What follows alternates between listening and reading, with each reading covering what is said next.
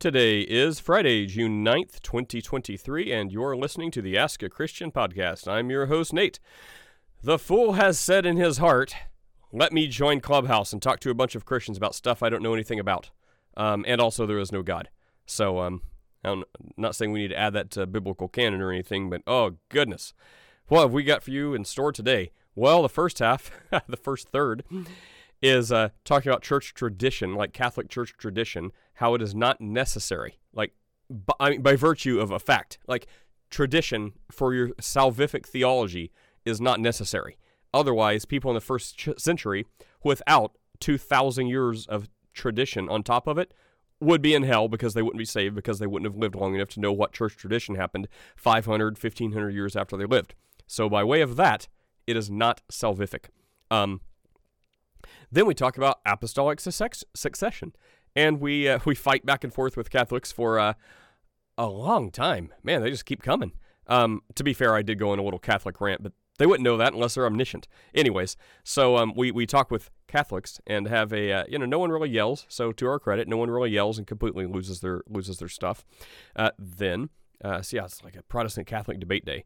Then some crazy guy that thinks Jesus just wants us to have herb gardens and I guess just live until we die or, or something like that, and there's no spirituality about it. Um, nothing, nothing at all. He just wants us to, like, be decent people and farm tomatoes or, or something like that. I don't really know. You tell me. Then another guy comes in, not believing any of it, avowed atheist. Um, you know, I don't believe your God. I don't believe any of this stuff. But uh, where it talks about treasures in heaven, what does that mean? What kind of treasures? So we go on this arduous journey because, you know, the Bible only describes so much stuff about heaven. So we go through everything the Bible does describe about heaven. Ultimately, he wants to know, you know, what are treasures? And we're like, well, you know, the Bible talks about this, the Bible talks about this, the Bible talks about this. So he's like, oh, so you don't really know. So there's so many interpretations. So what you're saying is, uh, you know, you have clues in the Bible, but no, it's open to interpretation. So you can basically make your religion mean anything you want it to. Um, that's how I read it, which I'm pretty sure is how he meant it. So he is trying, trying to take an obscure point, something the Bible does not speak a lot on, about the things in heaven and what rewards are. Um, that's like asking, you know, well, the Bible says there's going to be streets paved with gold. And then you say, okay, that's what the Bible says. The streets will be paved with gold and or like gold. But then you say, okay, what is the mes- metric ton amount of gold the streets in heaven will be paved with? Paved with? I, I don't know. Like, how much all the gold weighs? I I don't know.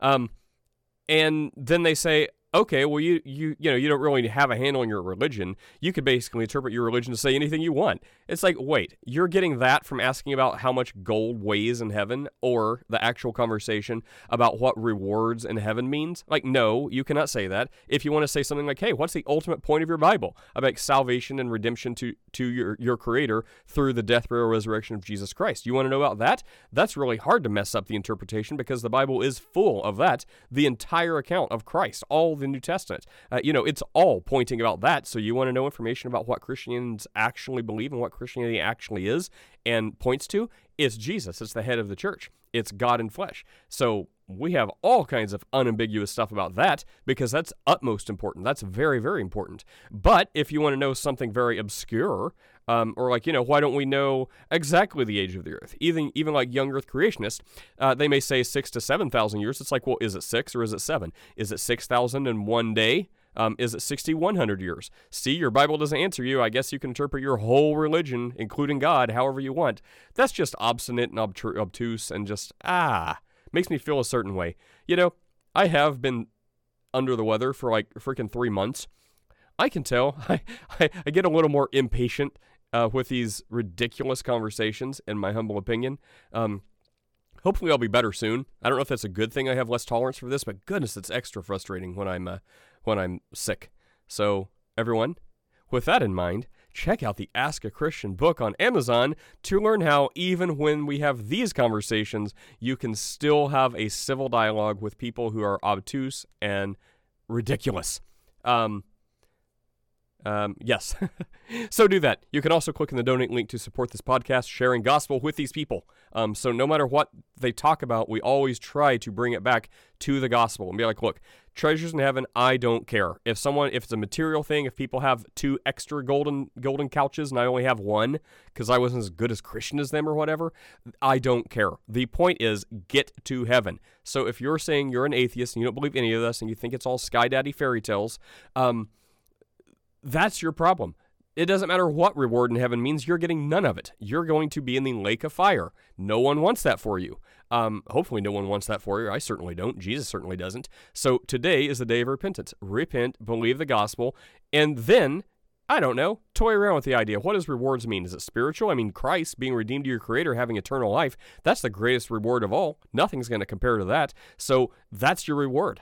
Um, And if if you get a slightly bigger room or house to hang out in, wherever you, you hang out in heaven, uh, versus somebody else, you won't care, I promise. Um, anyway, so all of this is just kind of ethereal, abstract. It doesn't matter. Um, step one, become a disciple of Christ. Repent, ask for eternal life, ask Him to make you born again.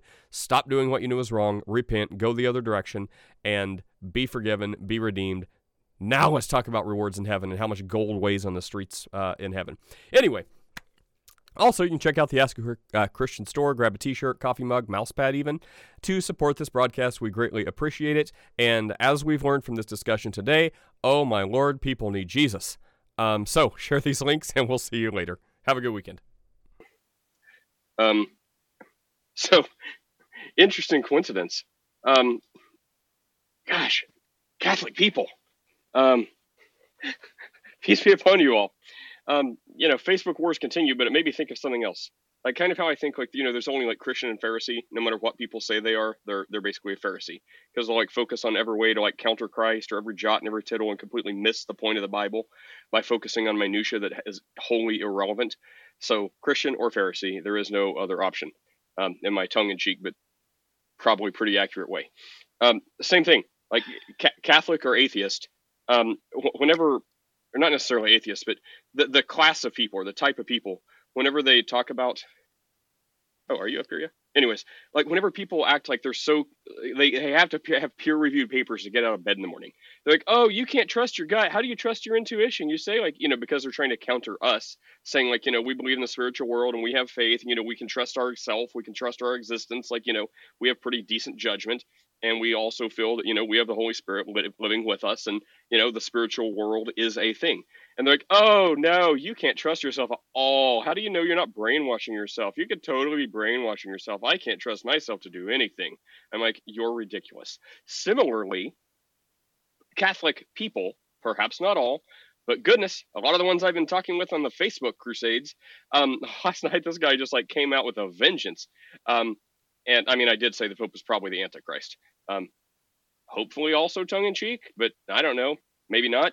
But anyway, the guy's just like, oh, you can't call yourself, it was like the uh, Catholic Chris. He's like, oh, you can't say you're a Christian. You're a Protestant, so you can't be a Christian. I'm like, I can hear Chris and the Trinity in the back of my mind. But, um, anyway, he's, he's like, uh, oh, you can't, you can't trust yourself to read scripture, sola scriptura, blah, blah, blah, who also messed it up. The way he meant, the way he said it is, is not correct, but still, um, he just won this tirade, and it reminded me of several other Catholic people who who talk about tradition, right? And it's it's they. I mean, they may say, uh, they may play it down when they talk to us, but man, when when you catch them on a roll, they really worship tradition. And anyway, so it's like, oh, how do you know this? How do you know the gospel? Yeah, Jesus says you must, you know, repent and believe the gospel. What is the gospel? How do you know the gospel? I'm like, by reading, bro. I have eyes. Like, you know, do you not believe it where God says, you know, he will live with you and, you know, you will like, you'll be led by God. You'll be influenced and nudged by God. Um, but there's like, oh, you have to have tradition. You have to have the church fathers. You have to have a rich tradition. I'm like, why would, how do you need man-made stuff? And they're like, oh, you can't possibly, and there's it harken back to how I can't possibly trust myself. I'm, I'll brainwash myself. Like, it just sounded like the, the more theistic version of that babble. It's like, can you not read a book? Like if someone says Jesus, he's going to die for your sins. He's going to raise to life. And if you believe that and confess him as Lord, repent, stop doing what's bad, go the other direction and ask Jesus to save you, forgive you, give you eternal life. Like you don't need a thousand years of church tradition to guide you through what that means. Um, and if you do, then God help you. I don't know how you function in society. Do you have a job? Um, anyway, so that's that's my rant for this morning. It was infuriating. It's like, goodness, that they is it's like they think you can't function without a bunch of old crusty dudes. Besides, you know, like, oh, Jesus, he's cool, but let us tell you what he really means. When he says, you know, believe in him and you'll never die, let us tell you what that really means. Uh, you don't need a thousand years of that. And if you do, goodness. Anyway, what are your thoughts on that, Chris? Uh-huh, uh-huh. Sorry, I'm right in the middle of um, making a um, avocado toast with um, roasted garlic tomatoes. So I've been, I've been listening, but um, anyway, so yeah, it's the same old thing, um, you know, the sacred tradition, all this other nonsense. And it's like, the question then becomes like, okay, so if you're reading the church fathers, how are you interpreting them? I yeah, mean, right. You're unable to read the scripture, clearly, so you're going to read the church fathers. How are you interpreting them? Is there an interpreter for the interpreter?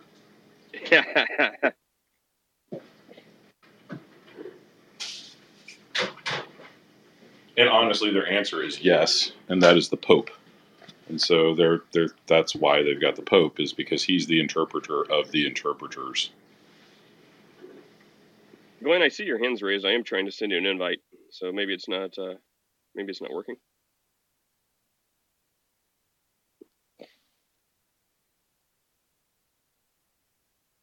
Chris, can I uh, make you a mod real fast, and you can invite Glenn and see what they have to say? Because it's not working for me.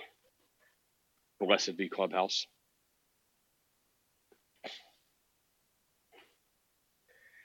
So how's your uh, avocado creation going? I mean, pretty good so far. I, um, I'm still waiting for my tomatoes to finish roasting. So it takes like thirty minutes under the broiler because tomatoes are full of water. And so the key to a really good roasted tomato is you want to get a lot of the water out of it.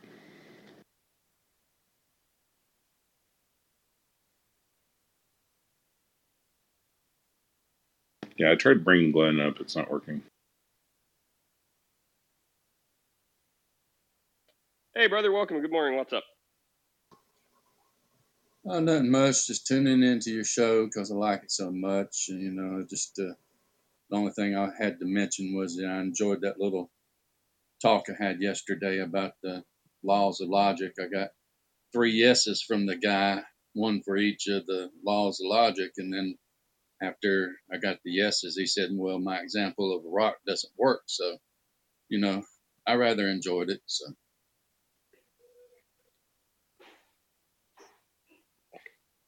And Lou, how are you doing down there? Is Friday your speaking day? I forget. Did you invite that Glenn guy, Chris? Yeah, I just told you it wasn't working. I don't know what's up with it. I didn't hear any of that. You can keep going on your Catholic rant. That was very entertaining. It's too bad Steph isn't here. I mean, I, I mean, I think I'm done. But I mean, that's. I mean, I mean, that's that's it. But I mean, I, I just see so many uh, so many parallels. Between, I don't know, it's like this this personality type, or what even, what's like the lowest common denominator of like human that is? It's like people that see, like, you know, kind of like uh, akin to people who are glass half empty people or glass half full people. It doesn't necessarily matter their views on like your religion or what their views are. It's just how they see everything is like half empty, half full. It's it's like that. Like you you have to have like guidance from other people. You can't trust yourself. Like, and, and not not about specific views, but about everything. It's like you need to be kind of like led instead of be a leader. I like I don't know what type of human you can you can classify that as, but yeah, I, I don't I don't like that.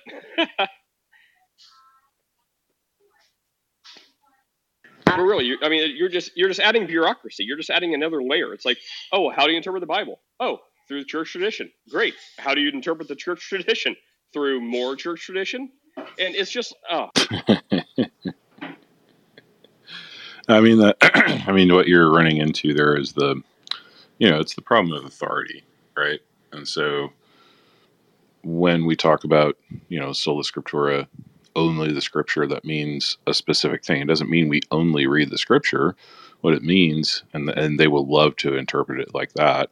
What it means is that we use the scripture as the only thing that is God-breathed, theanoustos, um, you know, that, that that is the final authority for faith and practice, you know, and that's, and the, and the funny thing is, if you pin a Catholic down on it, they will agree with that. They have to, because that's what the Catholic Church teaches as well, is that there are no traditions on the same level as theanoustos. And so when Catholics are debating, all you have to do is just keep keep drilling down until you make them make the distinction between tradition and the scripture. I mean, is there, I don't know, I haven't met many middle-of-the-road Catholics that are just, I don't know, it seems like they're either like so unfamiliar with what, you know, their own religion that, you know, they're, they're easygoing, they're too easygoing, they're too easy to talk to because they'll just agree with whatever you say. Like, by faith alone, by Jesus, right? Only Jesus. Like, you know, works don't matter at all. They're like, yeah, you said Jesus, that sounds good, sure. I'm like, wow, are you sure you're Catholic? Um, but it's like ones that just have, really don't, you know, they haven't gone to C, what is it, C D D or whatever the indoctrination school is, um, like their Sunday school, but like they, they haven't even done that or they didn't pay attention or something. And then there's the other ones that are like so steeped in like indoctrination that, you know, that it's just like talking to a brick wall. Like I, I haven't met many like in between that like know their stuff and you can have disagreements and be like, oh, okay, well, that's clearly where we disagree, but you know, we're also not going to burn you as a witch either. Um, so Chris, how did the Mary thing happen with the Catholics? Was it like one guy who pushed it? It was a group of people. Like, how did all that come together? What Mary thing? Like the perpetual like that they worship, the... that they worship her, that they basically like, you know, the Catholics basically like worship. Well, they will deny that they worship her, but then when you read their writings, they worship her. so, so the official Catholic teaching is that they do not worship Mary. When you read official Catholic teaching, they're literally worshiping Mary. And so they will say one thing and do another. That is, you know, That's their, that's their thing. Um, so you can actually read full Catholic writings where they're just like, you know, this veneration of Mary is the same level as what you worship with God. I mean, it's just, well, it's blatant that, and it's obvious. Yeah. How did they get? So, Doctrines so it's, men? well, so it's complicated. So in church history, um, one of the doctrines that was at stake in the early four hundreds was the incarnation, you know, and so that culminated in the Council of Chalcedon uh, in four fifty-one A D, where they were laying out exactly what they mean by the hypostatic union. Okay. Now, there was a side hustle on there about the status of Mary and who Mary was and did Mary give birth to God, et cetera. So they called her, uh, I can't remember the Theo, Theo, Theotokos or the, Theotokos or something like that. Um, and, uh, you know, the, the God bearer, right?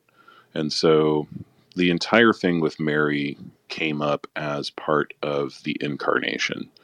And then from there, it kind of spiraled out of control. And so it was still pretty decent in the four hundreds, but then because, because of the controversies with the incarnation and the, the monophysites breaking off from the church and all this other stuff, like the doctrines of Mary started to become more and more prevalent.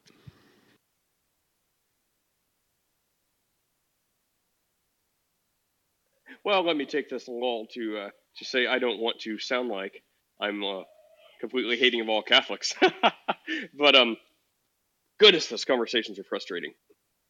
So, uh, yeah. Do you, do you guys hear this? Do you hear what I'm dealing with? I have children banging stuff around. I have the dog that's crying for some reason. This, this is my summer. Lord Jesus, let school start soon. And the dog may be crying because of its shoes. Uh, so, Chris, I want to give a colloquial version of this. Was it someone was like, you know, she gave birth to Jesus, so she must have been a good vessel to, she must have been really pretty awesome to, she must be almost divine if God chose her and she gave birth to Jesus. Was it like that sort of escalation? Yeah, pretty much.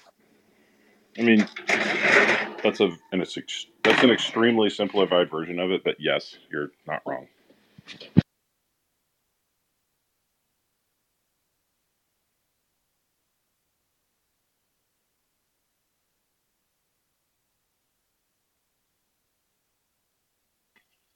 It's just not mute and let you guys hear all the chaos that's ensuing around me. Hey, Harold, good morning. What's up?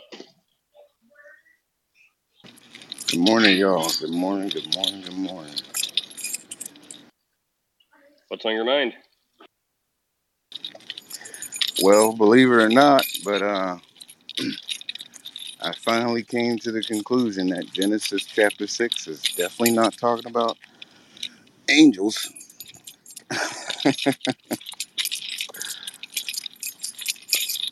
Funny enough, I never thought I'd see the day. Are you rolling broken glass? What? What is that? uh, my keys on my hip. Oh. So how did you come to the conclusion Genesis twenty-six is not about angels? Um, it's it all well, it started from me reading from Genesis one all the way all the way through uh, Genesis chapter ten. Uh, believe it or not. And essentially, it is, so the sons of God there is definitely dealing with the sons of Seth. But, uh, well, no, let me take that back. The sons of Seth would be included in that, but I, I, I would say the sons of Cain are also included in that as well. Um, personally, because there's so much stuff I could, I could, I could go into. Essentially, the, the put it like this: the the term giants and uh, men of renown, mighty men, um, the type of language that's used in that chapter, that chap, that uh, those types of terms and things uh, are only used towards actual men, but specifically are used towards mighty hunters, uh, famous men over the congregation or over a tribe, over a family, uh, in reference to kings, and so on and so forth. Men more so of that stature. Like, uh, for example, Esau had dukes and kings from his lineage. Um, if you read Genesis and First Chronicles, they would be considered giants um, or renowned men. Uh, Nimrod, in fact, was considered a giant. If we read about him in the Septuagint, the scripture actually calls him a giant. Um, who else? Um, Saul would be considered a giant. Wait. Uh, Well, real fast, Chris, can you invite Lou? Because I, someone told me Twitter Spaces is like getting better, so I may try that. Clubhouse sucks. I can't invite anyone. I did invite um, Lou. Well, oh, well, I've tried too. But yeah, so when Saul was a giant, like because he was like a little taller than the average guy, but we don't mean like fee fi fo fum like beanstalk giant, right? Like, what do you mean by giant? Like Nephilim with thirty foot creature things, or like just taller than the average guy? Harold, what do you mean by giant? Yeah, so so again, giant is used in reference to mighty men, kings, uh, men of great stature, strong men, great hunters.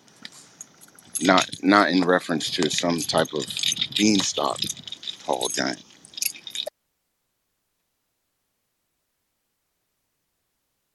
Sure, sure. Anyone have anything to say about that? Well, it's good that just people stopped believing that they were angels. You know, Hebrews one says, you know, God doesn't call any angel his son. So, you know, that's good enough for me to eliminate them. I don't have to look through like ten chapters to believe that uh, these Nephilim were, you know, human people, you know, and the genealogy of Jesus Christ, you know, uh, Adam is called the Son of God. So that puts a foot in the door for, you know, everybody uh being human, you know, and uh and uh, also Eve is the mother of all the living, and so, you know, these people are are human, you know, they weren't demons. Oh, Lou, you made it. Congratulations. Do you have anything to say about giants?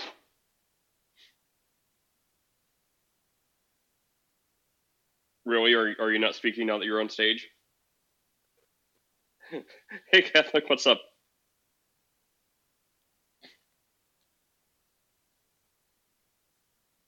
Are you speaking? Is anyone speaking? I'm still here.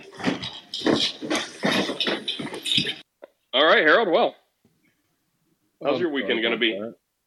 Yeah, I'm sorry about that. I uh, some atheist was uh, trying to uh, D M me.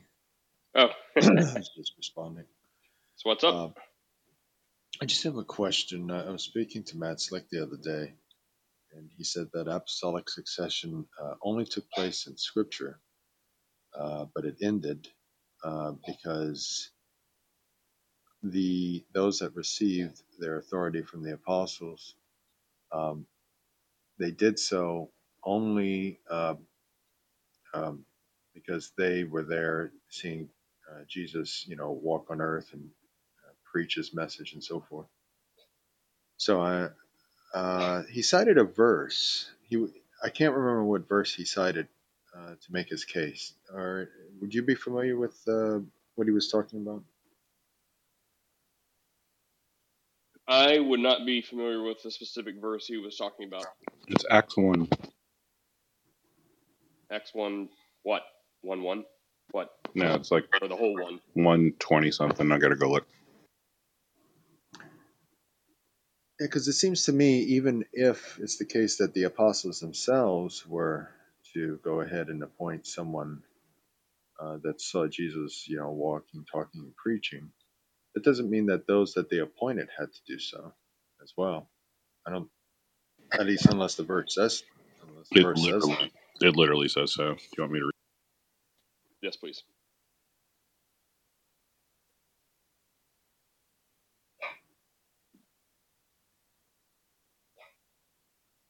Okay, so this is Acts one twenty-one. Therefore it is necessary that the men of who have accompanied us all the time that the Lord Jesus went in and out among us, beginning with the baptism of John, until the day that he was taken up from us, one of these must become a witness with us of his resurrection. And they put forward two men, Joseph called Barsabbas, who is also called Justus, and Matthias. And they prayed and said, Lord, who you know the hearts of all men, show which one of these two you have chosen to take the place of this ministry and apostleship from which Judas turned aside to go to his own place. And they cast lots for them. The lots fell to Matthias, and he was added to the eleven apostles. So literally, the one of the strictures is that they had to be on earth at the same time as Jesus um, during his entire ministry. And following Jesus during his entire ministry. That is the scripture. I see, but that, that's referring to the apostles themselves. Um, but what about uh, Matthias and uh, the other apostles? Um, is, I don't see that verse referring to them. That's literally about Matthias. No, no, when I say Matthias, I'm speaking about Matthias uh, going ahead and appointing others and... and uh, The, and the other apostles that's in Scripture. Right, we never see that. It's never in Scripture where they're appointing successors. They're anointing elders, but they're not appointing successors, because if you look at what the first century church was and how it was structured, the first century church was not a hierarchical church. Um, there was apostolic authority, and then once apostolic authority passed away, there was the authority of the Scriptures. And again, even though the quote-unquote canon wasn't established until the three fifties, all Christians knew what was in the canon. It was common knowledge as to which books, because they had the epistles and the gospels, even in the first century. And so you can even see this in the early church fathers' writings. They knew what the New Testament was, and they knew that it was theonoustos. So we see that uh, we see that uh, Matthias was then called an apostle after they chose him, but we see that other people in Scripture were also called apostles. So um, it would uh, you know, it seems to me that, well, that who was that? that they were chosen as well. Well, uh, so then, for example, for example um, uh, Timothy, Barnabas, We see that right. Timothy went ahead and chose others. He had the authority to choose others, and therefore those others would have authority. And so that's apostolic succession. Yeah, that's not apostolic succession, though. That's just choosing other elders. There was tons of elders. Um, and, you know, because each church, again, there was not a hierarchical church. There was individual congregations that had individual elders in those congregations that were chosen from the number of those congregations. And there was not always apostolic authority that was appointing those people, or even, you know, followers of the apostles, or, you know, anybody that had any connection to the apostles. There were churches that were just completely, you know, not added from this quote unquote apostolic authority all the time. And churches were dying all the time too. So you see this in Revelation, where there are churches that had their lampstands taken away. You know, so the, so the church is not a monolith. Again, this comes from a misunderstanding of what the church actually is. Um, in the scripture, the church is the collection of all who believe. Okay, that's all the church is. It's the ecclesia. It's the called out ones. That means everyone who is elect. It does not mean an institution, nor does it mean any kind of apostolic succession, nor does it mean that there is any institution built up of the church, because then the prophecy in Matthew um, eighteen about the church um, not, I'm sorry, Matthew sixteen, about the church not uh, succumbing to the gates of hell would have been false, because lots of institutional churches fell to the gates of hell, including lots of Eastern Orthodox. Uh, it, most of the Eastern Orthodox Church was destroyed by the Muslims. Um, but I'm still not hearing an answer as to why these particular individuals were called apostles, because again... Oh, there's. Oh, sorry. I will answer that. So there are two words for... Hold on, hold on. I'm not finished getting my question now. Uh, so with regards to Matthias, he wasn't called an apostle until he was chosen by the apostles. Paul himself wasn't called an apostle until Jesus himself chose him as an apostle, even though Paul didn't, you know, see Jesus walking and talking and so forth. And so um, with regards to the other apostles that's listed in Scripture, how is it that they uh, gained their authority as an apostle, uh, if not uh, uh, uh, through apostolic succession? Right. So, again, there is no authority conferred. There is no authority conferred by apostolic succession. This is just not something you see in Scripture. Um, what we see with Matthias... I'm sorry, hold on. I let you finish. What we see with Matthias is that he was added to the twelve. So there was a distinction between... Apostle just means messenger, okay? Apostolos is the Greek word, and it just means messenger. And so we see a difference in Scripture between those who were just called messengers and those who were the twelve apostles, and then there is the addition of Paul, okay? And so Paul wasn't added by apostolic succession. He was directly chosen by Jesus. So if apostolic succession was going to be a thing, then they, Jesus would have chosen one of the apostles to pass on to Paul. But he didn't. He just he just grabbed him out of the blue and, you know, knocked him off his horse on Damascus and saved him. Again, this is this is a misunderstanding of the application of what the church is. The church is simply the collection of all of the elect, all of the saints. So, like, saints in the Catholic Church is another thing that's that's whacked out, is that every believer is a saint. And then when we say saints in the Catholic sense, you know, that has to do with, like, condign merit and the treasury of merit and all these other doctrines that, you know, aren't anywhere near the Bible. Uh, yeah, well, I think we had this conversation. I think I had this conversation with you the other day, and I showed you that uh, uh, Scripture shows that uh, the saints are those that uh, actually are the elect. Not all those that come to faith are the elect. I showed you that from Scripture. All those who what? Say that again. Yeah, all those that come into the faith, not all of them are uh, of the elect. That's impossible. It's literally impossible, and you can't show us that from Scripture, because that's not what Scripture teaches. I showed you in Galatians chapter five, verses nineteen through twenty-one. No, and I and so you you bailed when I finished exegeting that, showing you where you're wrong. So I well, exegeted that entire passage, showing you where you were completely incorrect in your interpretation. Well, what you did was you um, you refused to let me speak. You muted me, and uh, the thing is, with regards to that that passage, um, you said that it all came down to that one word, practice, and you were using it in modern terms with regards to modern. Oh, English. Yeah, you left before Matt Slick came back and read it to us in the Greek. Yes, I'm not, and I'm I was right. You were wrong. Well, hold on. So you were using the uh, modern English understanding of the word, word, the term practice, but when we looked at the Greek uh, word for that, ancient Greek word for that, it wasn't plural like it is with the modern. No, it's uh, because English. You don't understand Greek. Uh, And so we had someone who understands Greek told told us that I was right, but you had left doing, by that time. You're doing what you did the other day. As I'm speaking, you're... Well, because you're saying things that aren't true, and you're trying to establish them as facts. So, okay. I gotta go. Later.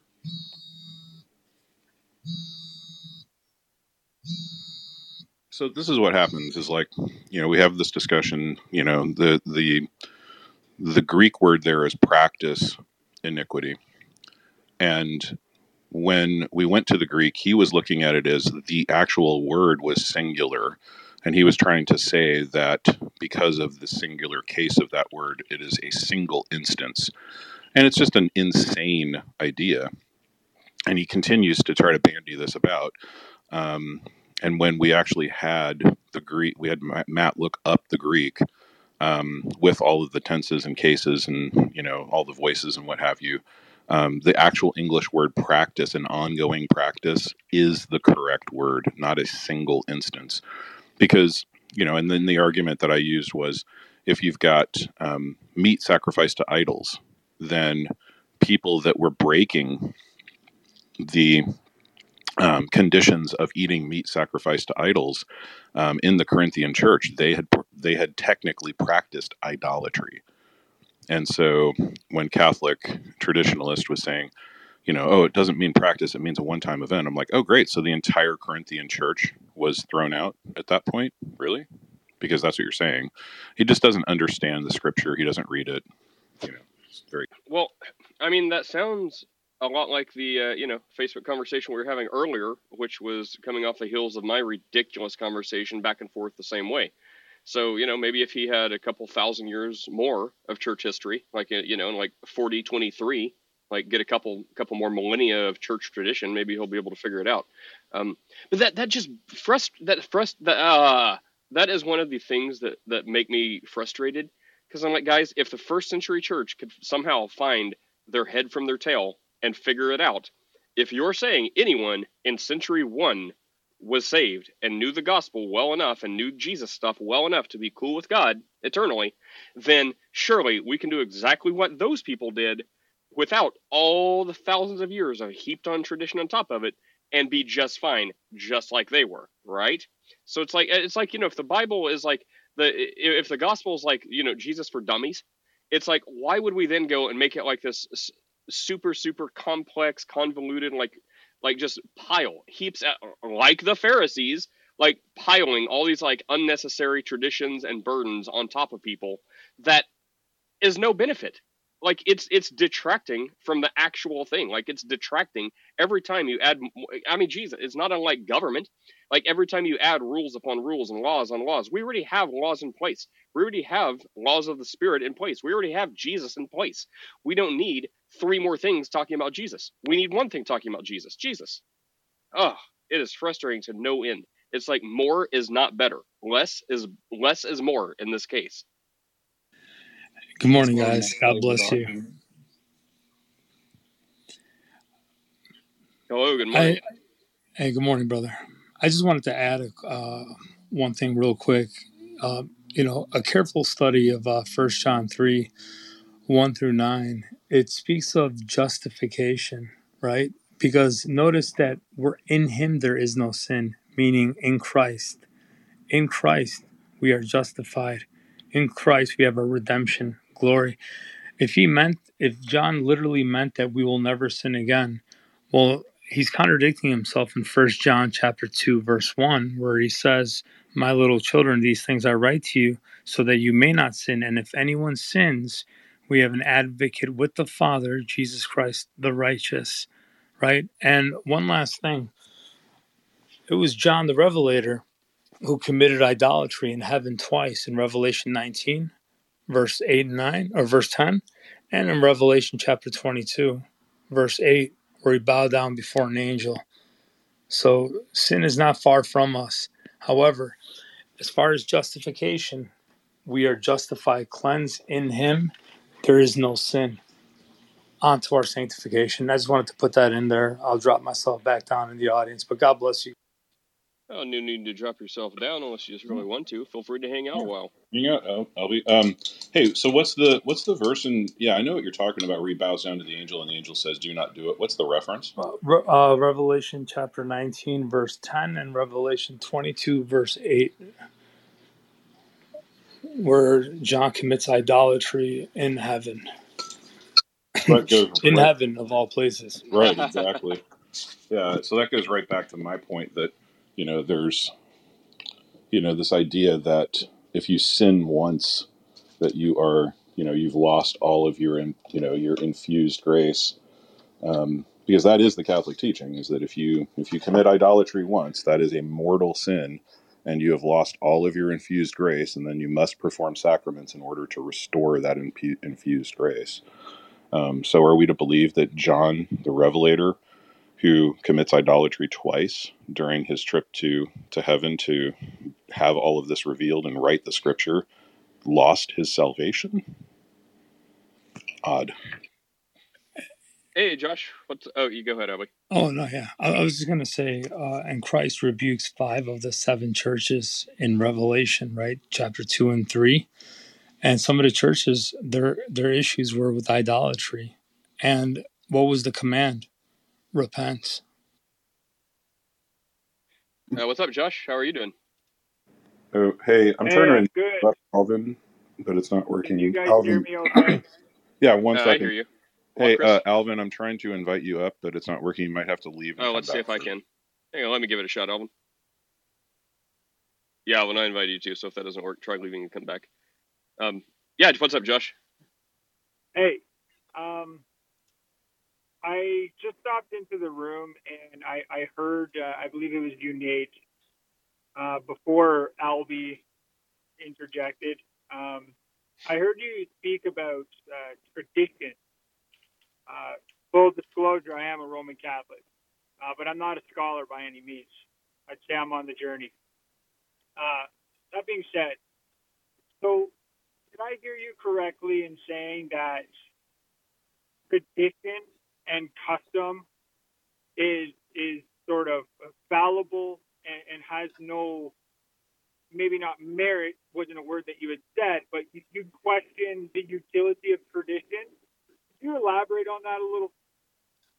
You're a little hard to hear, but basically, uh, what was the very last sentence you said before elaborate further?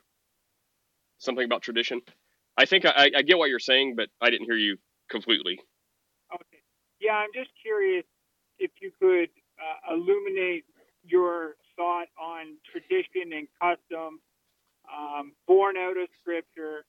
Could you could you illuminate uh, that that idea? Uh, well, let's see. I mean, I guess if you heard what I said earlier, I would just say that to to go further. Um, I'd probably I'd probably dial it back and say that it's it's not well, which I, I said already. It, it's not necessary. So if people want to do traditions and, you know, people want to keep customs or something like that, just for any other reason than like something to do directly with your salvation, fine, do that. Who cares? Um, if you want to go to church a certain day of a week because that's tradition, fine, do that. But w- my problem is whenever people start putting tradition on the same same level as Scripture, and when people start referring to tradition that happened, you know, hundreds of years later than the original church, like than, than Jesus and the first century uh, church. And people talk about that tradition like it's on the same level um, when these people darn sure didn't know this stuff. And there's no way that they would say, you know, these apostles or these disciples um, are not saved and are not. I mean, they pray to them. Um, so they wouldn't say that they're not in heaven and they're not on God's good side. Um, yet there's no way they would have known this sacred tradition that comes centuries and even millennia later than when they were alive. So my thought is, it's just perplexing to me how people would put so much stock in tradition. And it's like, well, Jesus, he's good. Sure. He rose from the dead. I, I'll put my trust in him to save me. But now let's look at, you know, thousands of years of stuff piled on top of that as if it's making it better.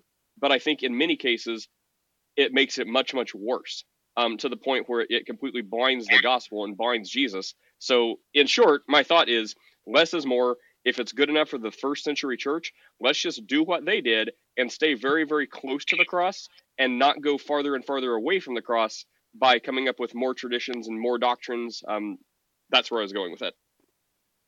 Would you consider a holy sacrament as being a form of tradition?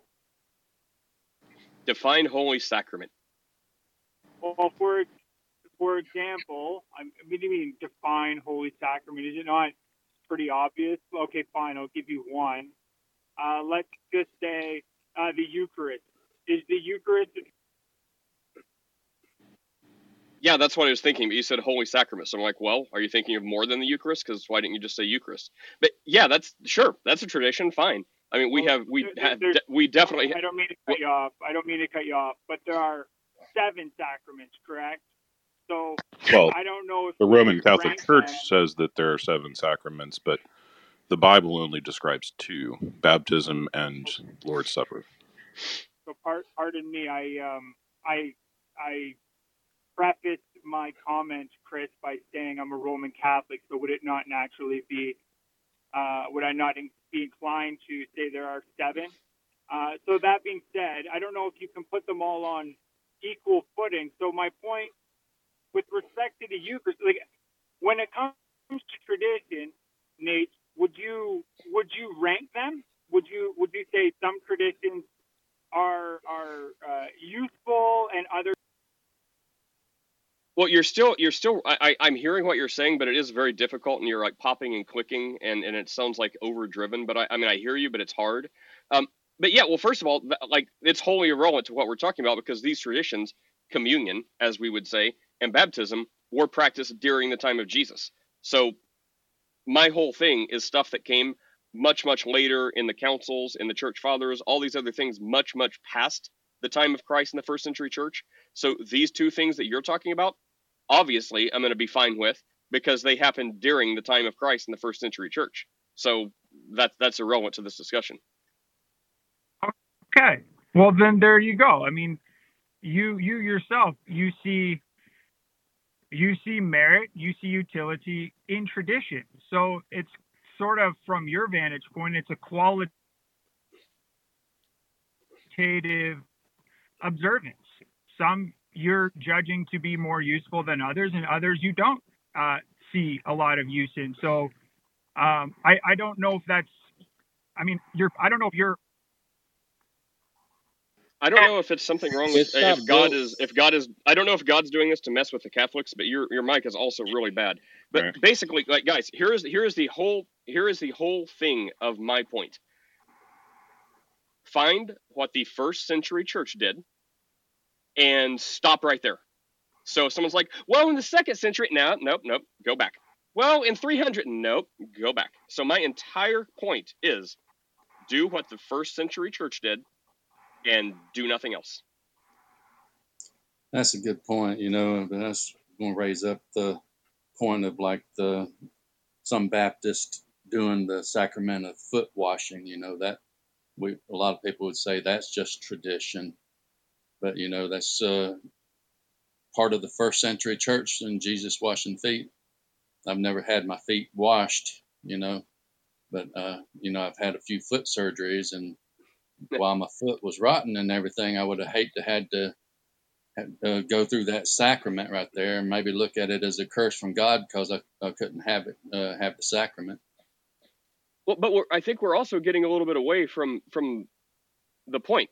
Like, I don't think anyone, even Chris, would say traditions are bad. Like, well, I mean, depending on what we're talking about, like keeping you know keeping a certain feast dinner or foot washing or something like that. Like, I don't care about tradition in that sense. I'm talking about when it becomes like a salvation issue, or like, you know, defining doctrine or how you interpret scripture. And then it's like based on tradition. And it's like, well, if you base it on tradition, you're just taking someone else's interpretation of how they interpret scripture. Um, so like when we start, when we start taking traditions, um, and it starts like competing with the gospel or being on the same level as scripture, like that's when traditions are a problem.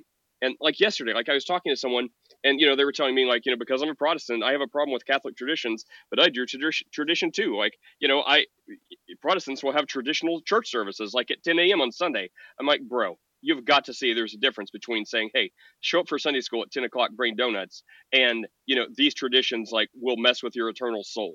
Like that. That's what I mean by tradition. If someone wants to celebrate Seder, not my thing, but sure, go ahead.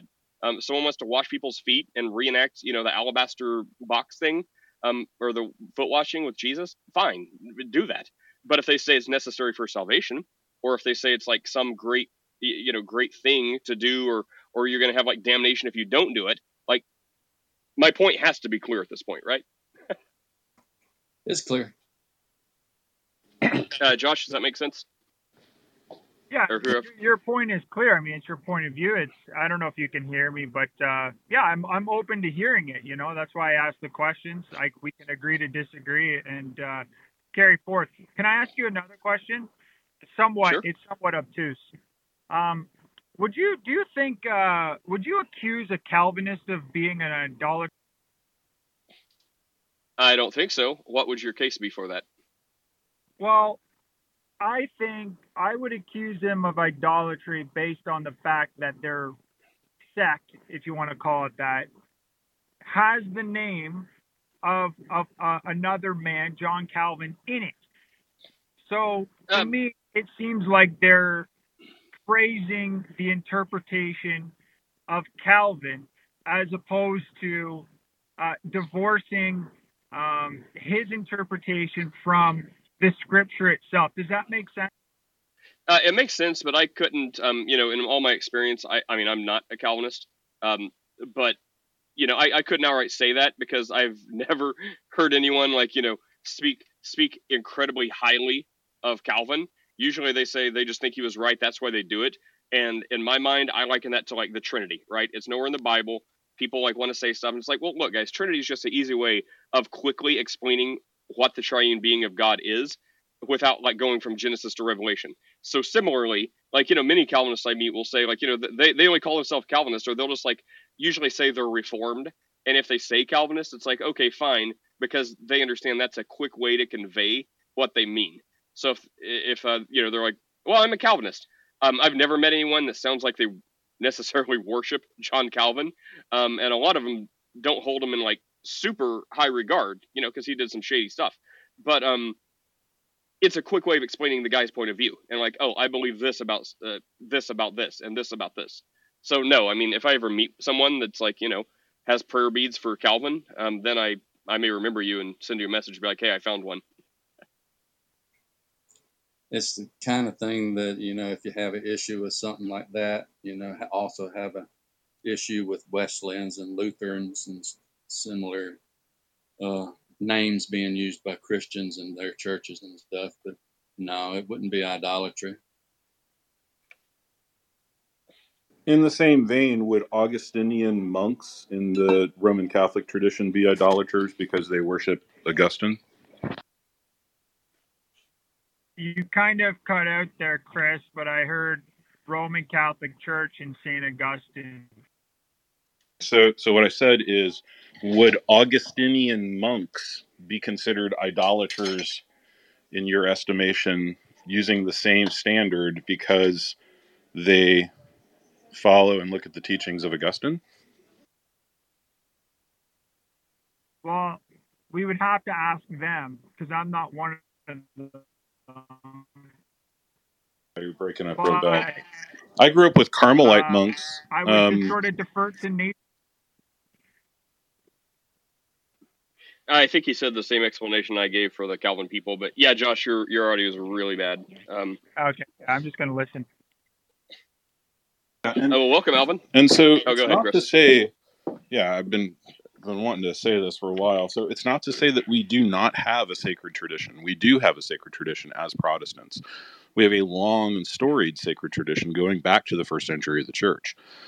Um, the Roman Catholics do not have a corner on sacred tradition. We do follow the traditions and the deposit of faith left by the apostles. Um, the difference is, is what we derive authority from, okay? So the Catholics or Roman Catholics will derive authority from the quote-unquote church itself, and sacred tradition is an umbrella that includes the scripture and the oral teachings of the apostles, okay? So what we would say is we have a sacred tradition, and the, the, what sola scriptura means is that our sacred tradition draws its authority from theanoustos only, that we get faith and practice from only the scriptures and not from nebulous oral teachings that have never been written down.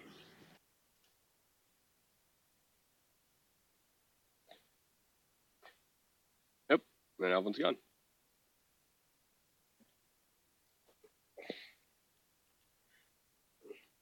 All right. Anyone else have anything going on? Well, Chris, uh, let's, you could talk to Eliyahu. Would you like that pain this morning? Or uh, let's see. Oh, sure. Anyone else? Oh, okay. I mean, it's just, well, you know, that's the theological kid, kiddie table. I mean, if we want to do that. But hey, uh, Alvin, what's going yeah, on this yeah, morning, that's buddy? Good. There's a good question of in the comments here. Who came first, Roman Catholicism or Protestantism? Yeah, it would be Protestantism. So, you know, we we draw our tradition and faith and practice from the scriptures, and like Nate was saying, we're trying to be as close to the first century, and and Nate, the second century is fine too. It's not that we don't have traditions of men. So, for instance, there are traditions of worship that we have um, that are not written down that are fine. Now, when those traditions will, if they ever conflict which, with what is written down in Scripture, then we go with Scripture, right? So, like, if the lady with the handkerchief starts dancing on stage as a, you know, spirit dancer, we, we may have some problems with that because it kind of goes against Scripture. So, um, well,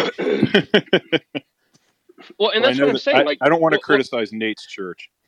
I, I am the spirit dancer, Chris. Is male spirit dancers okay? Um, I would love well, to no, see you dressed like, in a white robe with like red handkerchiefs and like prancing all over stage. I think that would be, I would come to your church permanently. I would move my family to wherever you live to watch you be the worship dancer every week.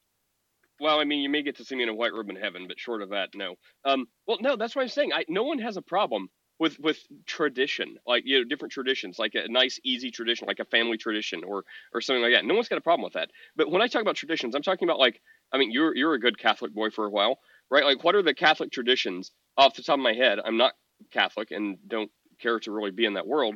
But, you know, I'm thinking like the rosary, right? Like, I don't know if that's right to call that like a, a tradition in that sense, but it came from somewhere that you don't see anyone in the first century church doing. So like that, or anything like quasi that. Like, that's what I mean. Like, you know, different, just, just absolutely unnecessary traditions according to Jesus and the first century church. Yeah, I don't know if uh, you guys can hear me. Can you hear me? Oh, much better. Uh, yes. Okay. Um, it's interesting when I hear a Protestant say "we." I I struggle with that.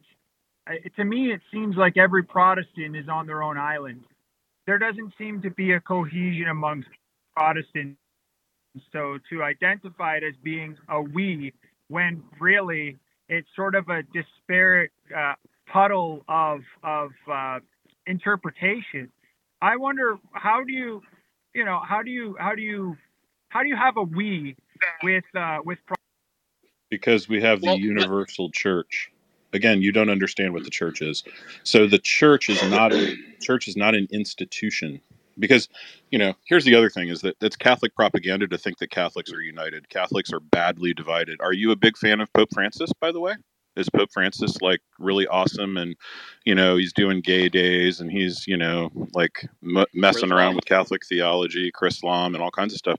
You a big fan of Pope Francis? Probably not. You a big fan of the, uh, the German um, bishops that have recently um, declared gay marriage um, as sanctified in German Catholic churches, and they have not been excommunicated by Francis. Are you cool with those guys? Are you like, so the, the this fantasy that the Roman Catholic Church is somehow unified is just propaganda. It's fantasy. Um, secondly, um, we believe in the essentials of the historic Christian faith, even though Nate and I go to different types of churches, um, and we have secondary issues that we disagree on. We all agree on the gospel of Christ, that we are all, um, we are born into a sinful world, and that we are all born broken and uh, dead in our sins and trespasses. And that the gospel of Christ is that he came to earth as God, um, and he gave himself for our sins on the cross and then raised from the dead. Um, and so we, in the great exchange, get something called, and I'm going to be theological here because we're having a theological discussion. So we get something called alien imputed righteousness, and he takes our sin. It's called the Great Exchange. So he gives us his perfect life that he lived on earth, and then we give him point, our point, sin. Point of information, point of information. Is sure. the use of the term alien uh, your own interpretation, or is that uh, part of the universal church to use the word alien? So so the universal church would not use the word alien. I used it as a theological term. If you read um, chapter five of Regensburg, are you familiar with this document? I don't know. Is he a, is he a Protestant? No, no, no, no, no my friend. Um, okay. Yeah, Re- Regensburg was a uh, chat about twenty years after uh, the Um, Diet of Worms to try to reunite Protestants and Catholics about the doctrine of justification. And so Eckhard, um, uh, Eck, um, he was there as one of the major Catholic theologians, and they had an entire conference about this to try to hammer out exactly what justification means. The reason they couldn't hammer anything out is because of alien imputed righteousness versus infused righteousness. And so I can send you a P D F that has the entire Uh, lays out the entire differences between Protestants and Catholics on justification in excruciating detail. But why I used alien imputed righteousness is because all Christians believe that Jesus gives us his perfect life to stand in for us one time as justification. That's why it's called alien imputed righteousness. It's not a righteousness of our own. And then we give him our sin. First Peter two twenty-four, he bore our sins on the cross. And so all Christians universally believe in that gospel. I don't believe That's in it. aliens, man. I'm not, I'm not, that needs to be reached. Well, alien, alien in its old sense didn't mean like out otherworlders. It just means um, not, not of you. So like when we say alien, when, when, when the Catholic and Protestant theologians in the uh, sixteenth century were talking about these issues, Catholics and Protestants used the term alien imputed righteousness to differentiate it, differentiate it from just regular imputed righteousness. Because one thing I will say is it is absolute slander to say that the Catholic Church believes in a crass works righteousness. They do not. They believe in imputed righteousness, okay? So you would believe as a Catholic uh, in imputed righteousness. The difference is that word alien. And so the imputed righteousness that you get is Christ plus your own works. And so we don't say that, that the Catholic Church believes in works salvation. That is, again, that is slander, and it is it is not correct. So when a Protestant who knows about Catholicism is talking about these things, we begin to use very specific language to avoid confusion. Okay. We're back to the main thread here. I asked about the we in Protestantism. Yeah, so that's it. So most of the Protestants universally believe in the death, burial, resurrection of Christ and the bare bones essentials uh, that you need to be called a Christian, a true disciple of Christ by Christ. So that's it. Like there, there's few denominations who manage to mess that up, and the overarching majority of Protestant Christians get that. Uh, that that's the answer. So I, I would dare say it's more of a we than, you know, like Chris talked about the schisms within Catholicism. Like there was someone like on here just a little bit ago who in his profile, like vehemently does not like Pope Francis at all, um, and, and has a lot of problems with Catholicism, yet they are a professing Catholic. So um, I, I would say that. I, I think I would put the Protestant we against the Catholic we. Um, I think would win. So supplementary question, and then I'll listen. Um, do you think we, as you're terming it, the Protestants in the universal church are capable of banding together in a joint effort to usher in uh, the reign of Christ the King? I don't think we're going to be able to, to will it or force it to happen, if that's if that's the question. I think it will happen uh, whenever God says it will happen. He knows the time. He knows the hour. So whenever that is, um, I don't think anyone is going to be able to Uh, speed that up or slow that down. Like it's going to happen when it happens.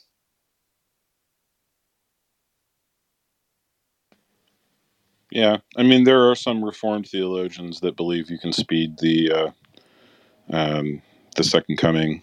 Uh, I would disagree with that, but that's that is not a that is not an uncommon idea in eschatological theology. And those people second who think Peter. That, and for oh, one second, I mean. For the record, mm. those people who say that and disagree with us, probably still Christians, just fine. Go ahead.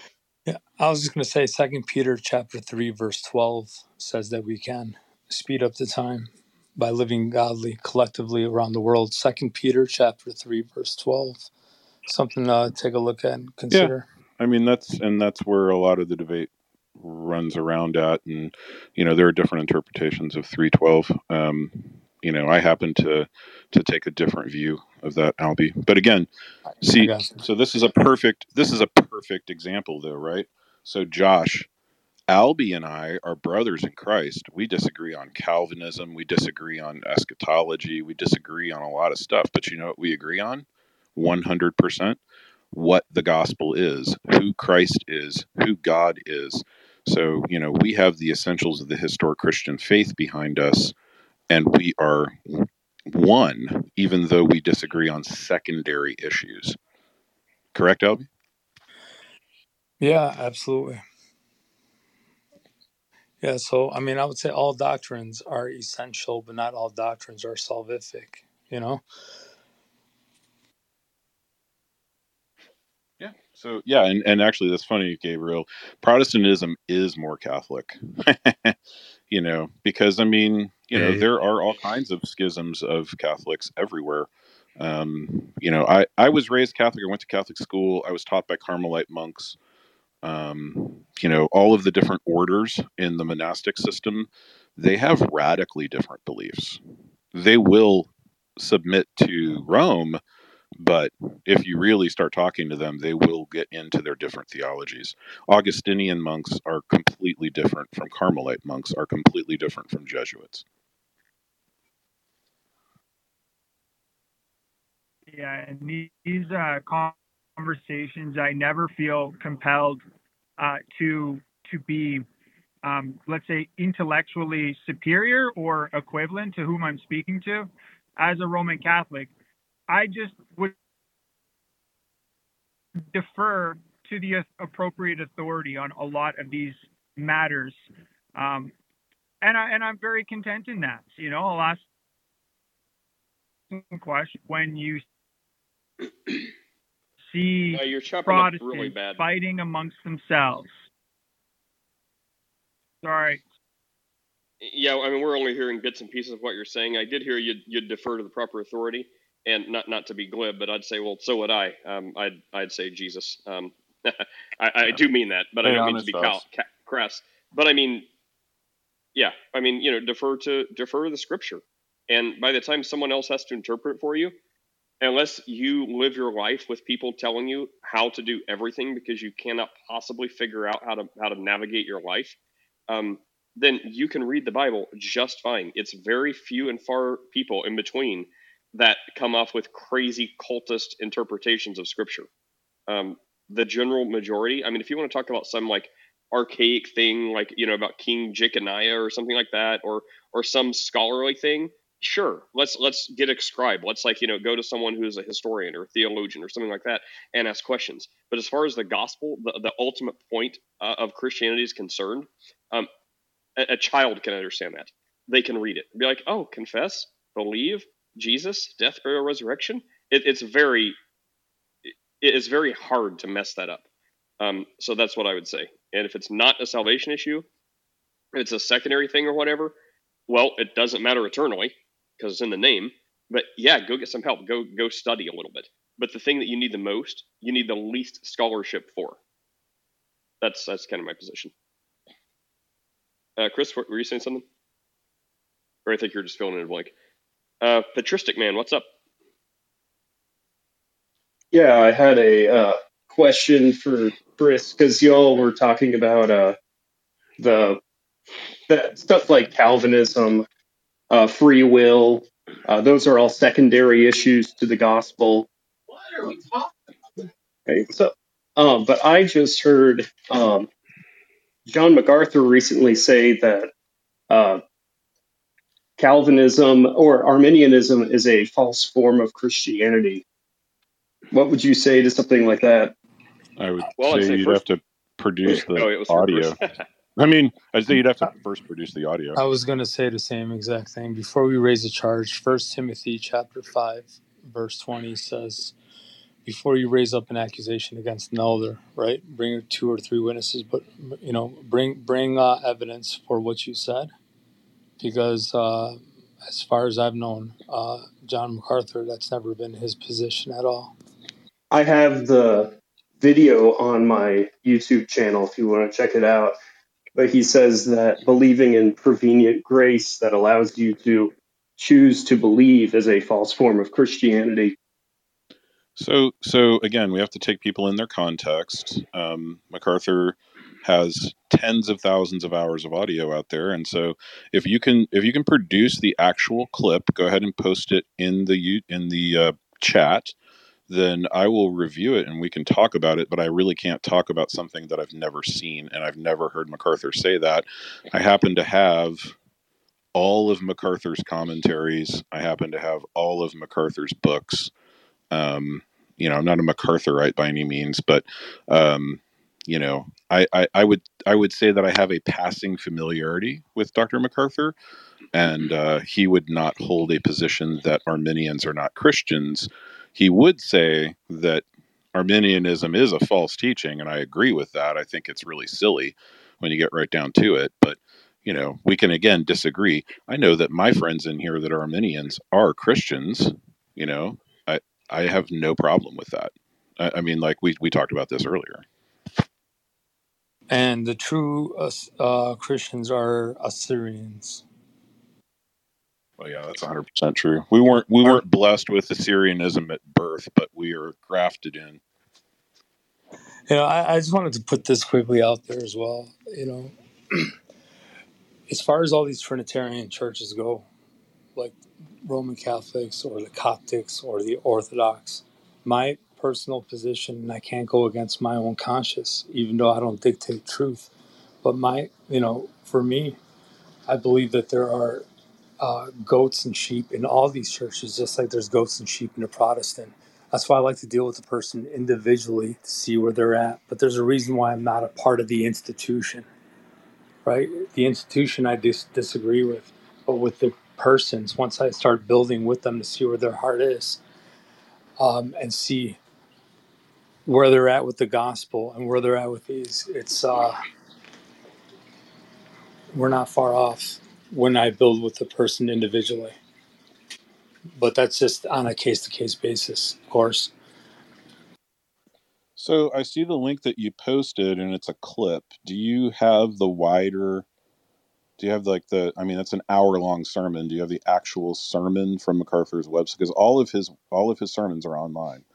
So do yeah, you have the I do. actual it's, sermon that comes from? It's actually one of his most viewed sermons. I'll find it. Okay. Yeah, and then we can talk about it. For the record, Albie, I agree. Uh, like, I, I don't want to, like, you know, pronounce damnation on a whole denomination or something because, you know, like we're, like we were talking about earlier, like, you know, there are Catholics, like many, most of the Catholics I personally know um, you know, they go to church like a few times a year. Like they're they're not really Catholic in any sense of, of the practicing uh, practicing term, but they still identify as Catholic. And um, so there's that. And then there's Catholics who attend service regularly, like my wife uh, when when we started dating. So she was like, you know, she would say devout Catholic, but she only had like a very, very cursory understanding. Like, you know, she went to Catholic school and stuff like that, but she just went regularly every week and read her little like daily devotional, but it was very, very surface level. So I don't think she knew like any, like really, she went that deep at all. Like she didn't know half the stuff that later we were talking about. She was like, I had no idea. She's like, I had no idea. Like, are you sure? Are you sure? Um, and then there's the Catholic, you know, like straight up like apologists who, who, well, uh, anyway, Uh, so yeah, there's all kinds of different people. So I don't want to like say just because someone goes to one denomination, um, they're just like someone else that goes to that same denomination.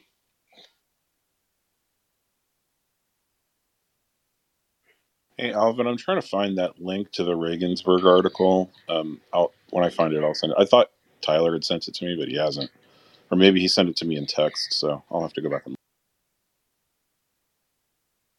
And for the record, um, as someone who I, I don't identify as Arminian, but many people would put me in that bubble because, uh, you know, I, I don't necessarily agree with everything there. But I'm definitely not Calvinist, Chris, definitely not. But, you know, if MacArthur said that and if that is true, then I'd say, well, he's just a fallible human like anyone else. And I hope he's ready to spend eternity in heaven with all of us. Well, and, and here's the other thing is that, like, I'm going to I'm going to go back. I have I think I've seen part of this video.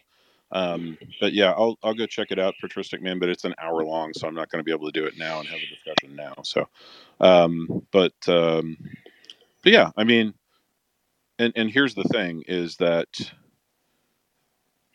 when we call somebody an Arminian, it's being charitable because there are only two positions within the five about free will that are Orthodox. Okay. So the first position is something called Pelagianism.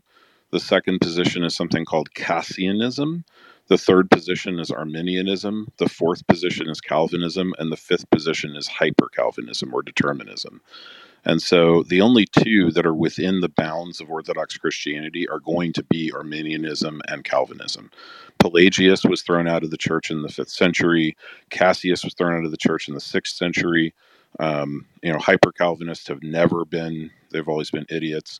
So... You know, you're only left, you know, in the in the five conceptions of free will. When we say, oh, if you're not a Calvinist, you must be an Arminian. That's us being charitable because there are only two positions that are Christian positions. Everything else is heresy. Thank you, Chris, for your mercy.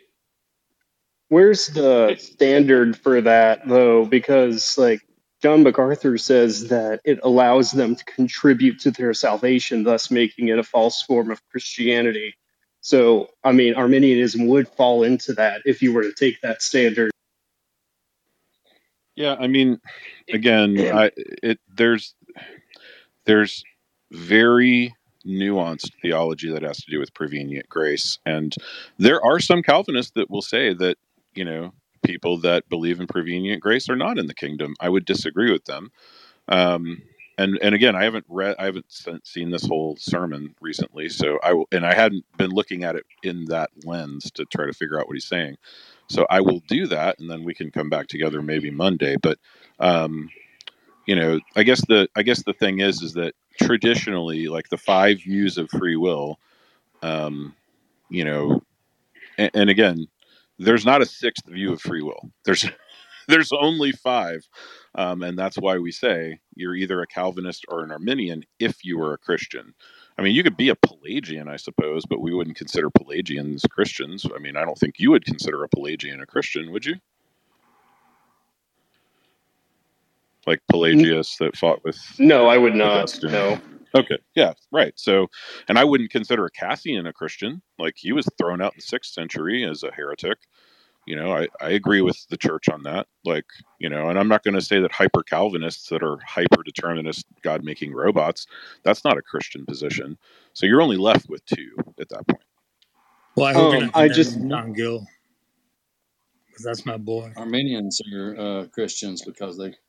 In part because they believe in total depravity, which means that, you know, God would have to trespass their enmity to be able to make a difference in their life, to be able to will for positively for him. Well, hyper, hyper-Calvinists also hold to that. So I guess why would they have a false gospel? So why are hyper-Calvinists have a false gospel? Um, because they have no role for um, free will in the uh, uh, formulation of salvation. And so, um, you know, hard determinism or hyper-Calvinism is not compatible with biblical Christianity. And so they would deny salvation by grace. Um, they would say that uh, everything is determined, that you're a robot, your your grace is not is not useful because you don't have any choice in anything, and your grace is just given to you as a robot. And so, you know, hyper-Calvinism has a lot of theological problems.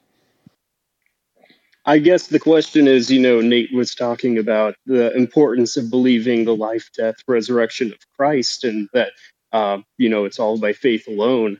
Uh, so I guess if a hyper-Calvinist holds to that, then would they not be holding to the gospel? Well, so it's not that they surface hold to it. It's that the implications of their belief system would deny it.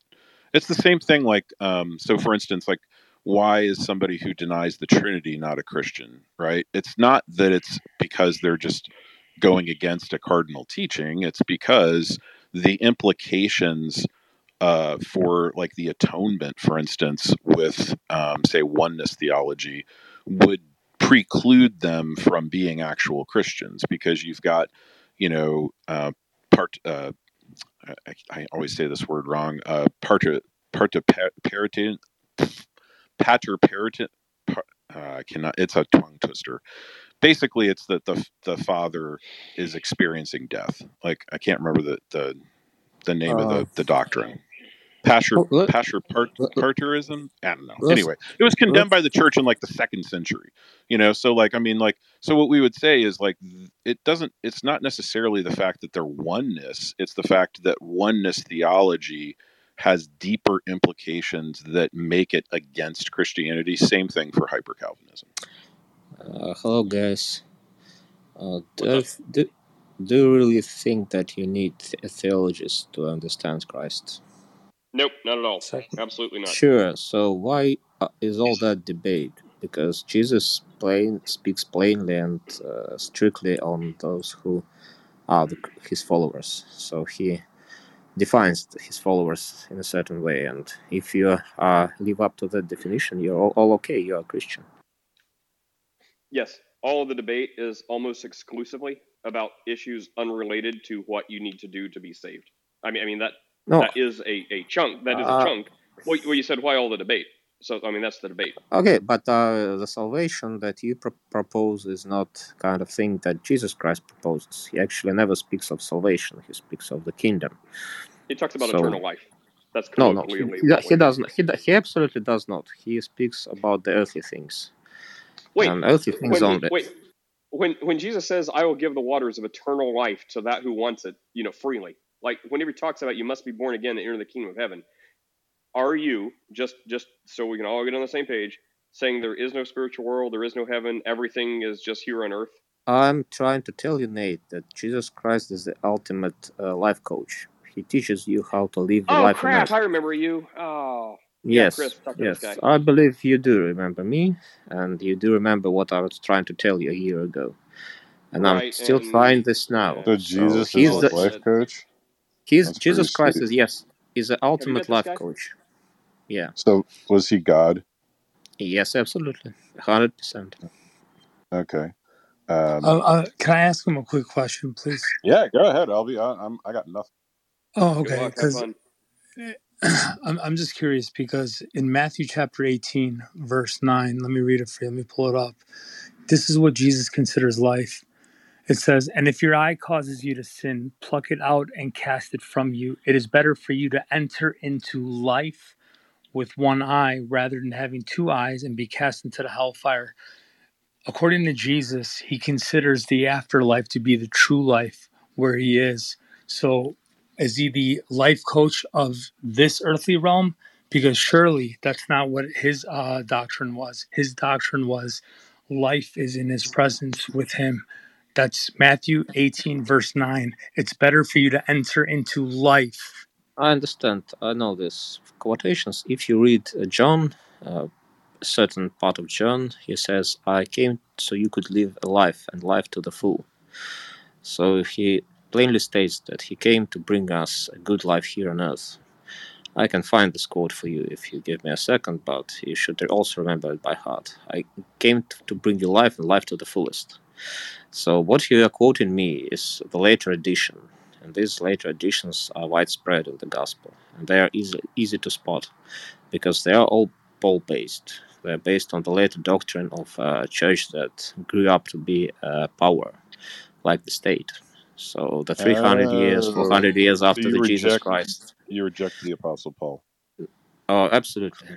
Totally, okay. All of his teaching, cool. all of his, all of his anti-Christ, anti-Christian attitude, I reject. Oh, great, thanks. Thank you for sharing. So even the part, so even no. the parts where Paul says exactly the same things as Jesus, you reject that too. He never says Paul never says the same thing as Jesus. The Paul's creed of faith is the first is the first chapter of Ephesians. That's his creed of faith. It's totally different. I, I do have to, I do have to correct Kirill really quick, because when he quotes John ten ten. It says this, right? The thief does not come except to steal and to kill and to destroy. I have noticed the contrast. I have come that they may have life and that they may have it more abundantly. That's the purpose, right? Right. That, okay, so it's not speaking on this side of eternity. It's no, speaking does not. in the in, it's hold on, hold on, hold on, please, hold on. It's speaking in the life to come, and then when we go to the very next chapter, in John chapter eleven, he says what in verse twenty-five to Martha, "I am the resurrection and the life. He who believes in me, though he may die, he shall live, and whoever lives and believes in me, shall never die. Do you believe this?" Now, speaking of, hold on one second. Now, if you want to say, have life more abundantly, according to the law in Deuteronomy thirty, verse twenty, Yahweh is called our life. Yahweh, our life. Well, here's what Paul says in Colossians oh, three, verse four. Man. When Christ, who is our life, appears, then you also will appear with him in glory.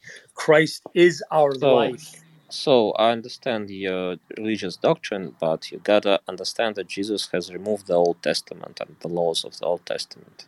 He has installed the new laws and the New Testament, and his laws are very simple and plain.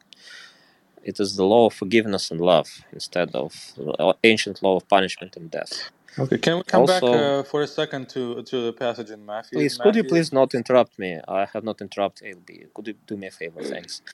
So uh, what you're trying to quote me is the Paul's teaching of the old, uh, of the later church that has grown up to be a state power, with all the doctrines, religious rituals, uh, the scripture. Archbishops, the popes, et cetera, et cetera. What you're trying to teach me is this state-led. No, you are talk, quoting out of scripture that has been modified in order to fit the purpose of this okay. old church. Now, now, number one, hold on. That... You're making an assertion. You got to stop there. When you make an assertion, you're going to have to prove it, friend, because you can't just come over here and just say something was modified, because I've studied textual uh, criticism and I've te- and I've studied uh, manuscript transmission. So if you're going to make an assertion like that, then I would suggest uh, you bring us proof, it's right? Especially, especially well, no, it is, because you're saying that the text it's has not, been corrupted. It's not, it's not an assertion. It's very plainly stated uh, fact. And I can prove you many times okay, where so this, I'm, I'm waiting where for it. Has been well, modified. Well, can I yeah. split the, well, hang on. Can I split the difference to continue? Because, yeah, Constantine wants to get in. That's probably going to be more profitable. Um, but still, Krill, you don't need to prove it many, many times. Just just prove it once. So, you know, you made an assertion, prove yeah, it one absolutely. time, and then Absol- we can move on. Absolutely. Uh, there's a spot in the in the scripture, I can uh, quickly Google it up, when Jesus Christ speaks about the old wine and the new wine. Do you remember this uh, um, parable of the old wine oh, and the new wine? One second, Krill. the thing that we're parable. asking you to prove, the thing that you're we're always asking you to prove is, is not where you're going. The thing that you said was the text had been modified. That's what Albie's asking you to yes, prove. Yes, that I was trying thing. that I was trying to tell you. Please don't interrupt me. Okay. okay, Nate. Okay, fine. Okay. So he is Shortly, speaking buddy. he is he is speaking the same very parable about the old wine and the new wine. But then he move, goes on to speak but uh, a verse that says, and the old wine is also okay. And then when I saw this first time, I thought that Jesus Christ kind of lost his mind. Like he's saying the same parable, but then he changes the meaning. When I came across it the second time, I thought, hmm, something is strange. Really, it doesn't happen this way. Jesus Christ never takes his words back or never reverses the meaning of his parables. What's the problem?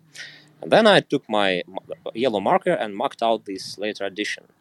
Then I started to search other places where Jesus Christ would speak a parable or speak something and then kind of reverse or take the words back. Like he says, like apples, apple is a fruit, then he says apple is a vegetable, for example. And this is a clear logical contradiction. Wait, when what? the amount of these additions, and when the, uh, the amount of these additions has overcome a dozen or twenty, I just thought to myself, well, the playful writer or whoever edited Jesus Christ's words is kind of has no shame, you know? He or she has really no shame to add Wait, the words. Hold on, Let, hold on, right there. Teaching. Hold on, stop right there. Hold on. Now, you gave some examples of verses that contradicted each other. Do you have addresses for those? Or are you just making things up? No, I can really Google it up very, very quickly or come to my Please desktop. Please go ahead and, and Google it up before you keep Yeah, sure, but you have to but, but you can but you can but you can follow follow my path very easily. You can go oh, ahead I and read it. What you're asserting. In in the in the in the seclusion of your room with the yellow marker, and every time Jesus Christ yeah, takes yeah, yeah, back yeah. a single word, a single word of his teaching, you Sir, take the red, yellow look, marker and mark his words. The fact that you're illiterate it. is not my problem. No, I the want fact you to is that send you me I want to you to send me The, the, yeah, go ahead sure. and put in the yeah, chat sure. addresses of the verses absolutely, before you say absolutely, another word. Absolutely, okay. Chris. I, I... Oh, my goodness. I can't. Okay, Patristic, I think it was you that asked earlier, you or Josh, how we can all say we if we're Protestants. I mean, I don't even know what this guy says he is. But um, I said there's very few people who can mess up the gospel of Christ. Congratulations, you've just met one. Um, yeah. I, I can't continue with that. Constantine, you had a question, I think, for Albie a little bit ago. Yeah, yeah. So, so buddy, I, I repent was... and believe the gospel. There is an eternal place. It's okay. either eternal life okay. in heaven with Jesus okay. or eternal Thank death you. in the lake of fire. So, right. um, you know, re- I'm not. Is it is it is it lake of fire or outer, or outer dar- darkness? Which Whoa! One? What's happening, bro? Are you Krill Point two? Okay. I'm trying to give him some parting words of wisdom. Okay. So oh, okay. The point okay. is. Okay. Okay. So l- let's come back. Uh, uh, let's come back to the. Hold on, bro. I'm still trying to say in parting, because I've talked to this guy before and it hasn't made a difference, but you should really reevaluate and prayerfully consider that, because we do care, even though it's maddening to talk to you. Okay, Constantine, go ahead. Okay, so let's come back to the passage uh, in Matthew where Jesus talks about life. Uh, it's, it's actually a curious pac- passage for a different reason. So uh, there's a young man that comes to Jesus and says, uh, uh, "Teacher, what good thing must I do to get into eternal life?" And Jesus answers, uh, uh, uh, uh, he says, uh, there is only one God who is good. If you want to enter uh, enter life, keep the commandments, which is a strange thing for Jesus to say. Do you and want, then, uh, so, again, so the Constantine, man, the, so, so the that man we're all responds, on the same page. Hold on. So we're all on the same page. Can you give us the reference? Uh, so Matthew, Matthew nineteen, sixteen. Uh, nineteen, I know the reference. sixteen. I'm making sure he does. Yeah. Yeah, yeah, nineteen sixteen. Okay, go so, and read so it. The man replies. So not, Jesus bro, tells him, "Constantine, Constantine, yeah. calm down, bro. I need we need you to read it, pal. Please." Okay, you okay. Do sound well, very it's gonna it's gonna take a little while, but let's let's go ahead and read it. So uh, Matthew nineteen sixteen. Just then, a man came to Jesus and asked, "Teacher, what good thing must I do to get eternal life?" Uh, so uh, why do you ask me about uh, about what is good? Jesus replied, "There is only one God who is good. If you want eternal, uh, if you want to enter life, keep the commandments." "Which ones?" he in- inquired. Jesus replied, "You shall not murder, you shall not commit adultery, you shall not steal, you shall not give false testimony, honor your father and mother, and love your neighbor as yourself." "All these I have kept," the young man said. What do what do I still lack?" Jesus answered, "If you want to be perfect, go sell your possessions and give to the poor, and you will have treasure in heaven. Then come follow me." Okay, then we, we go to, uh, it's, it's kind of a strange thing. That wait, wait, wait, wait, wait, this wait, is not... wait, wait, wait, let's just stop there for a second. What did you understand from this? What's the issue? Uh, well, the issue is uh, Jesus is clearly describing, describing salvation as, you know, doing good work. No, he's uh, not that's, actually. That's no, okay, he's not. Well, let's go. Let's go to no, no, Matthew. Constantine. Wait, Constantine. Wait, wait, Constantine. What commandments did you uh, read in Matthew chapter nineteen, verse eighteen and nineteen?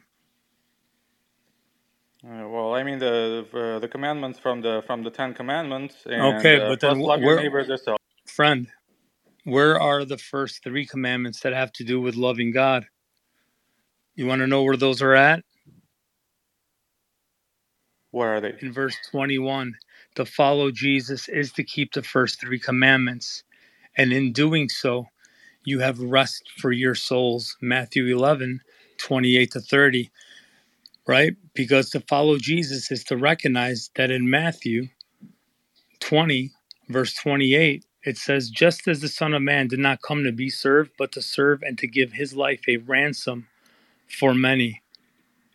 Well, you I understand mean, uh, the point? Yeah. You, so to you're, follow, you're doing you're doing what Christians do in terms of putting words in Jesus' mouth. So Matthew describes. Yeah. Uh, Constantine, Constantine, wait, wait, wait, wait. Hang on. I'm going to put words. No, no. Okay, we're done. You, dude. I don't know if you are have been hitting the rock or a lot of Monster Energy drinks. But I can't. I can't. Listen. You said it your own self. You read it. Here, let me read it again. No one's putting words in Jesus' mouth. You read it. I'm using your words. So. Uh, Jesus says, if you want to be perfect, go and sell your possessions and give to the poor, and then you will have treasures in heaven. It doesn't say you're going to be saved. It says, then you're going to have treasures in heaven, right? Because now Jesus says, you know, store up treasures in heaven. It harkens back to the whole thing. That's not the point. He says, go and sell your stuff. Then you will have treasure in heaven. And what does he say right after that? Then come, follow me. So not to mention that I've kept all the commandments, you know, love the Lord God. Uh, you know, there's one God, you know, love the Lord God with all your heart. So check. He does that. So then he says, sell all your crap and then come follow me. Just like the disciples, just like Peter, he says, follow me, follow me, and I'll make you fishers of men. So you're forget like people when they bring this up, they talk about, oh, it's good works, it's good works. It's not like you're supposed to do bad works, but you're supposed to follow Jesus. That's how it ends. No one's putting words in Jesus' mouth. He says it and you read it, and somehow you you're reading it, but maybe because your brain is firing faster than your mouth, you're, it's escaping you. He says, then come, follow me. If he would have just left it off and said, sell all your crap, good luck, you'd have a case. But he says, then come, follow me. If he says, follow me, do you think he's going to be like, okay, follow me and do everything against what I teach? Of course not. Come follow me means you're going to be a disciple of him. You're going to believe in him. You're going to call the Messiah. You're going to be one of the people hanging around the apostles during the death, burial, resurrection of Jesus. That's what it means. There's no way around it. So to not put words in Jesus' mouth, sell all your stuff, then you'll have treasures in heaven. Then come, follow me. Oh my goodness. Repent and believe the gospel. Um, yeah, I, I, can't, I, I can't. I can't.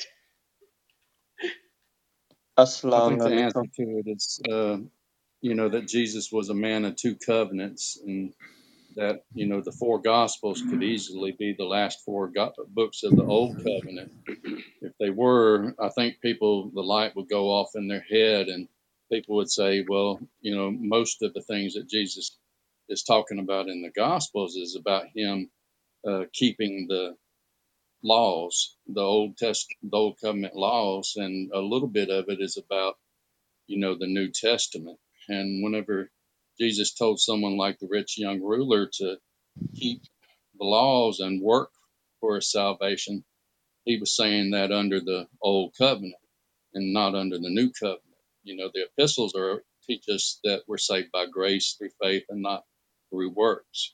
So when Jesus is talking about works, he's tell, talking to someone who is under the old covenant. Well, I mean, yeah, so... It, I would say the Gospels are part of the Torah of the Messiah, right? And even in the Old Covenant, it was always about grace, faith working, you know, because you can sacrifice all you want. But the problem is, you know, sacrificing and continuing to do evil was no good, right? The Lord is looking for a contrite, broken spirit. So even in the same context in Matthew chapter nineteen, we see in twenty-six, he understands by Christ exposing his idolatry, right? Showing that his his possessions were his idol, and that's why he's breaking the first uh, several commandments, you know, the first three commandments, especially have no other gods before my faces, right? He exposed his idolatry. Then he goes on in verse twenty-six and says, you know, salvation is impossible with man, but only possible with God. And this is uh, this is just Psalm forty-nine. Everyone should have known this um, during that time. Psalm forty-nine, when reading from, uh, you know, six and on, it says this: even those who trust in their wealth and boast in the abundance of their riches, no man can by any means redeem his brother or give to God a ransom for him. For the redemption of his soul is costly, and he should cease trying forever, that he should live on eternally, that he should not undergo decay. For he sees that even wise men die, the stupid and senseless alike perish and leave their wealth to others. Their inner thought is that their houses are forever, and their dwelling places to all generations. They have called their lands after their own names, but man in his pomp would not and will not endure. He is like the beasts that perish. This is the way of those who are foolish, and of those after them who approve their words. As sheep they are appointed for soul. Death shall be their shepherd, and the upright shall rule over them in the morning, and their form shall be the shoal to consume, so that they have no habitation. But God will ransom my soul from the power of Sheol, for he will receive me. And that's Matthew chapter twenty, verse twenty-eight. The Son of Man did not come to be served, but to serve and to give his life a ransom for many.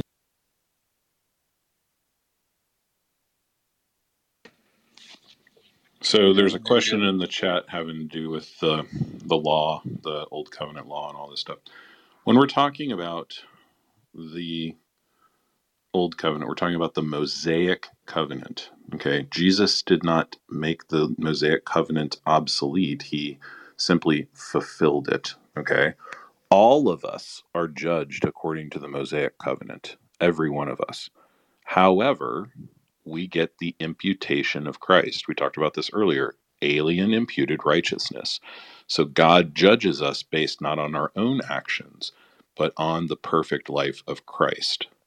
Okay, so he that is what it means when it says that he fulfilled the Old Testament law. He fulfilled it for us so that we are saved by grace, not by works of the law. And let's also be really clear, no one was ever saved by the works of the law. Period. End of story. one hundred percent of people are saved in the same way that we are saved today in the New Covenant, same as the Old Covenant, by grace. Abram believed God, and it was credited to him as righteousness. We are saved. This is Paul's entire argument in the book of Romans, is that we are saved the exact same way that Abram was saved before the Mosaic Covenant, and that is through grace alone. Amen. Uh, Jesus, he used the law on the rich young ruler. He used the law lawfully. You know, the rich young ruler was using of the law unlawfully to try to gain righteousness, and the law was given to show us that we're sinful. And uh, yeah, thanks for that. Welcome, Working. What's up? Hey, thanks for uh, bringing me up. Good morning, everyone. Good morning. I have a question here. You, I was just kind of listening in. You have, you said before, um, uh, you will have treasures in heaven. What does treasures mean in that context? What do you mean by treasures in heaven? I'd like to hear some other people, but let me, does anyone have that verse exactly where it says, you know, store, like, don't worry about like riches and stuff like that, where the moth can like devour and where the word, where, where like moths and things can like mess up material possessions and like rust and decay.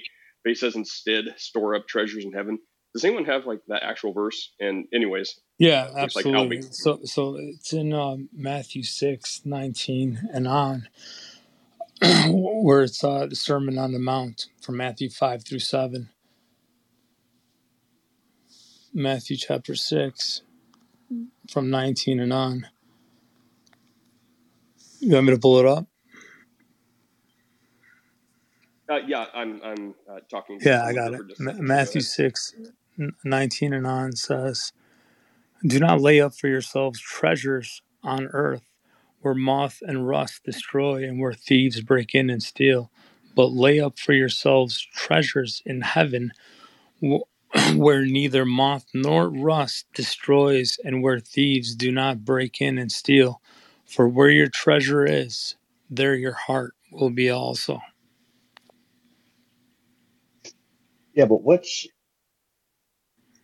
uh, your guys' interpretation of that? I, I I know the verse. I was, you know, I was raised and went to Catholic school and was raised religious and everything. And I and right. and I've read that passage before, but I want to know the interpretation of it because I'm not sure exactly what it is. I've heard several different interpretations, and I just want to know what everyone's interpretation of that passage means as far as treasures. Heaven. So, would you guys mind if I just t- took a minute because treasures have yeah yeah yeah. Uh, but let's several... let, before you do that, Albie, I want you to get into the specifics. So, there's not many interpretations working. There is one correct interpretation for every single verse of Scripture, and that is what the author's intention for that verse of Scripture is. It is our job through the science and art of hermeneutics to figure out what the author's intention for that verse is, not come up with our own interpretations based on our own understanding. It is to get into the head of the writer and figure out what they were trying to say. So go ahead, Albie. Okay. So in this sense, when I think um, where my treasure is, you know, there your heart will be also. The only thing that comes to mind besides, you know, several other things, but, you know, where my treasure is. Well, let me take a look at Psalm chapter sixteen, verse eleven, where it says, "You will show me the path of life. In your presence is fullness of joy, and at your right hand are pleasures forevermore. Moreover, the knowledge, knowledge is also called, uh, in Colossians chapter two, two and three, it says that their hearts may be encouraged, being knit together in love and attaining to all riches of the full assurance of understanding, to the knowledge and of mystery of God, both of the Father and of Christ, in whom are hidden all the treasures of wisdom and knowledge." Treasures of wisdom and knowledge are hidden both in the Father and in Christ, right? And then other other places, right? And like in Matthew twenty-five, it speaks about um, if we're faithful with a little, he'll make us faithful for with a lot, right? And then we have that prophecy of Isaiah forty, verse ten, that the arm of the Lord, Yahweh, comes and his reward is with him, because the judgment of a believer is a judgment of rewards, not a judgment of condemnation. So you have Isaiah forty, verse ten, when he comes, his reward is with him.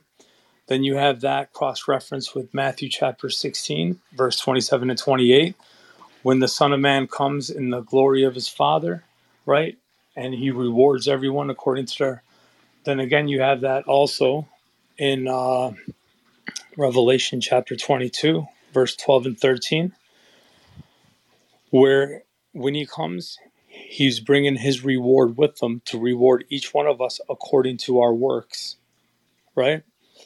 So uh, some of it is going to be, I mean, depending on your eschato- uh, you know, eschatology, I, I do believe in a literal millennial or an extended period of time where we're going to be ruling the uh, with Christ. We'll be king and queen, ruling over the earth. Our bodies will be made morally incorruptible, physically indestructible, to have perfect discernment and to rule with our king over all the nations in a perfect uh, kingdom for the first time in eternity, only to show and expose that even if the devil's bound up, because sin dwells in man, right? Even with a perfect kingdom for this long, you still chose, uh, you know, hell and destruction over a righteous king and queen. So therefore, your condemnation of hell is rightly so. You never desired me.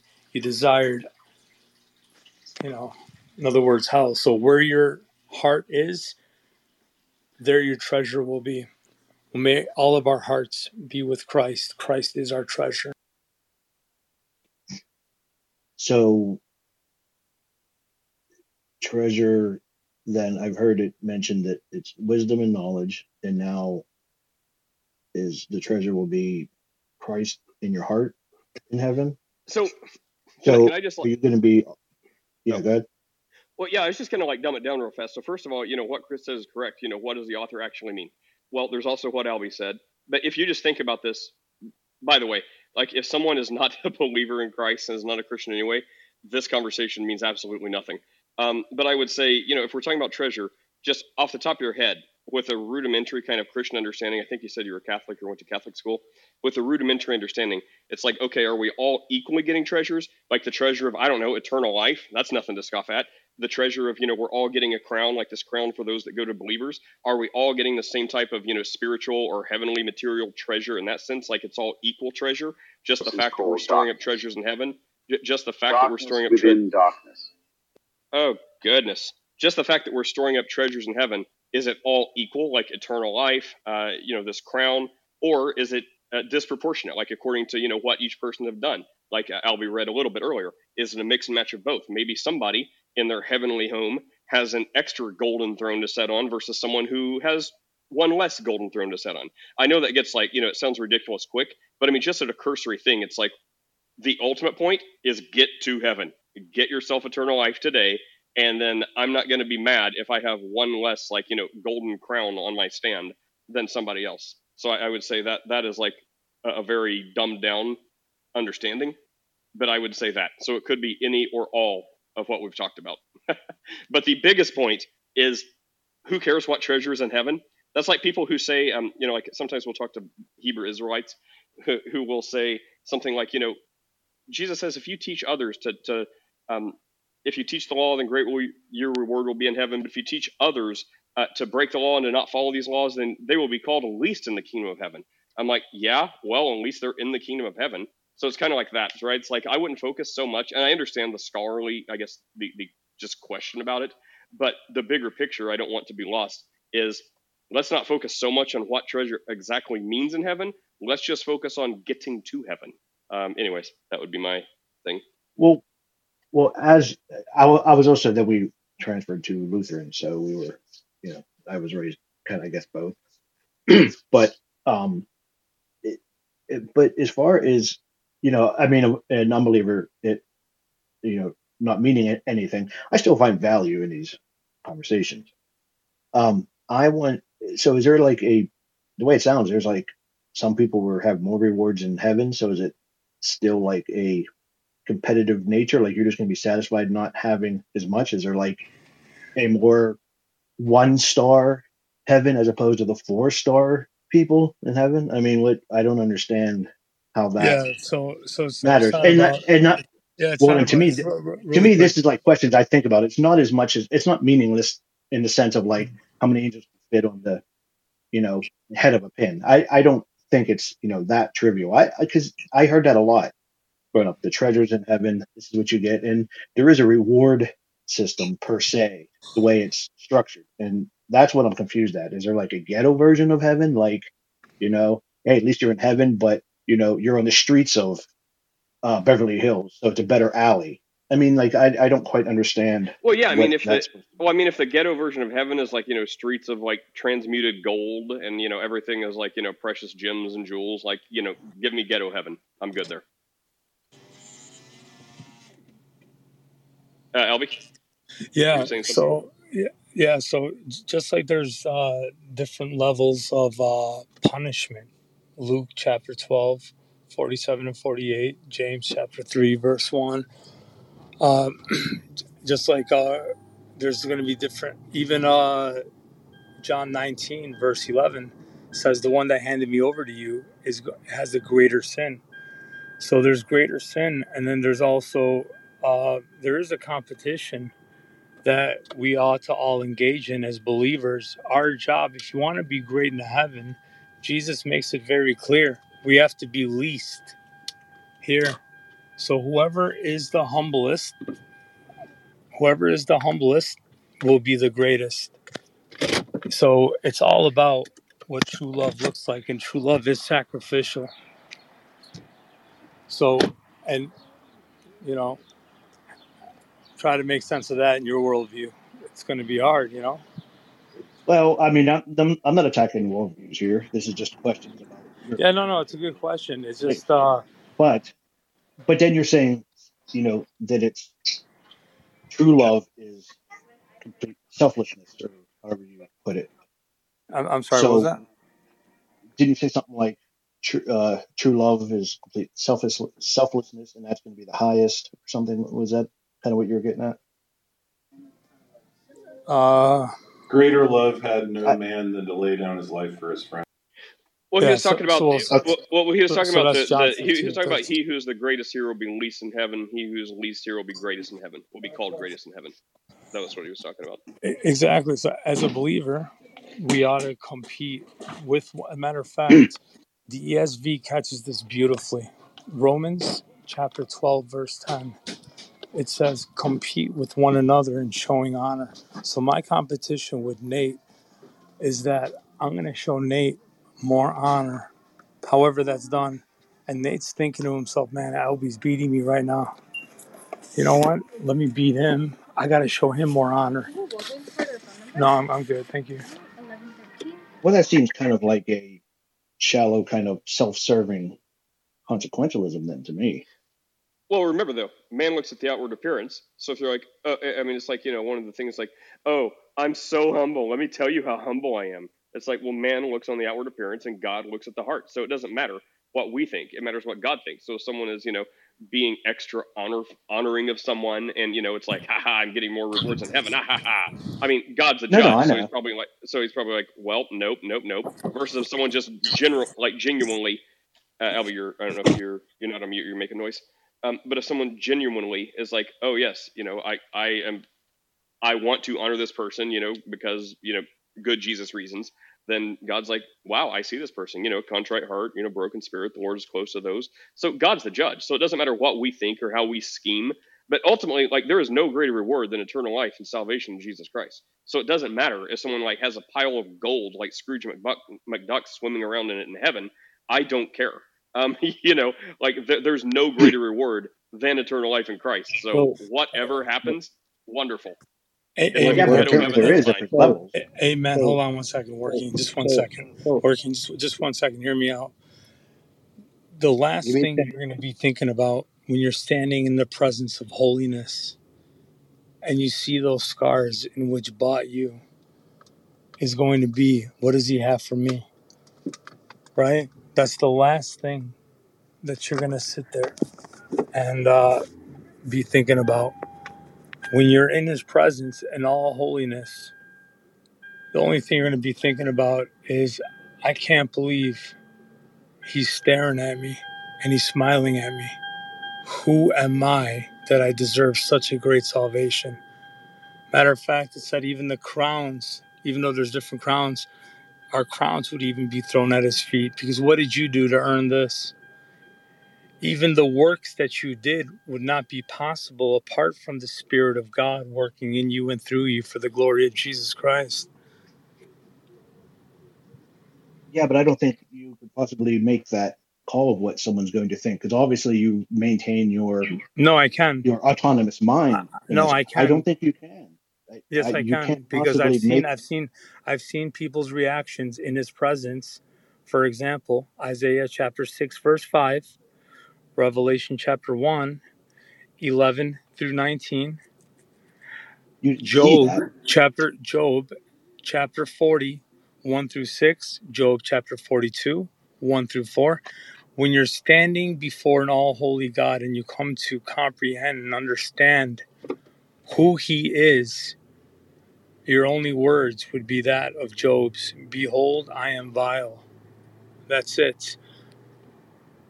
But you don't have, you don't, you're not comparing yourself to an all-holy God. You're probably comparing yourself to, you know, whoever you're comparing yourself to in order to justify how you live in this life, which is not the comparison that uh, you're going to be compared to. You're going to be compared to the man, Christ Jesus, as uh, Chris said earlier. And when you're compared to him, you're either going to stand in your own righteousness or you're going to stand in the righteousness of Christ.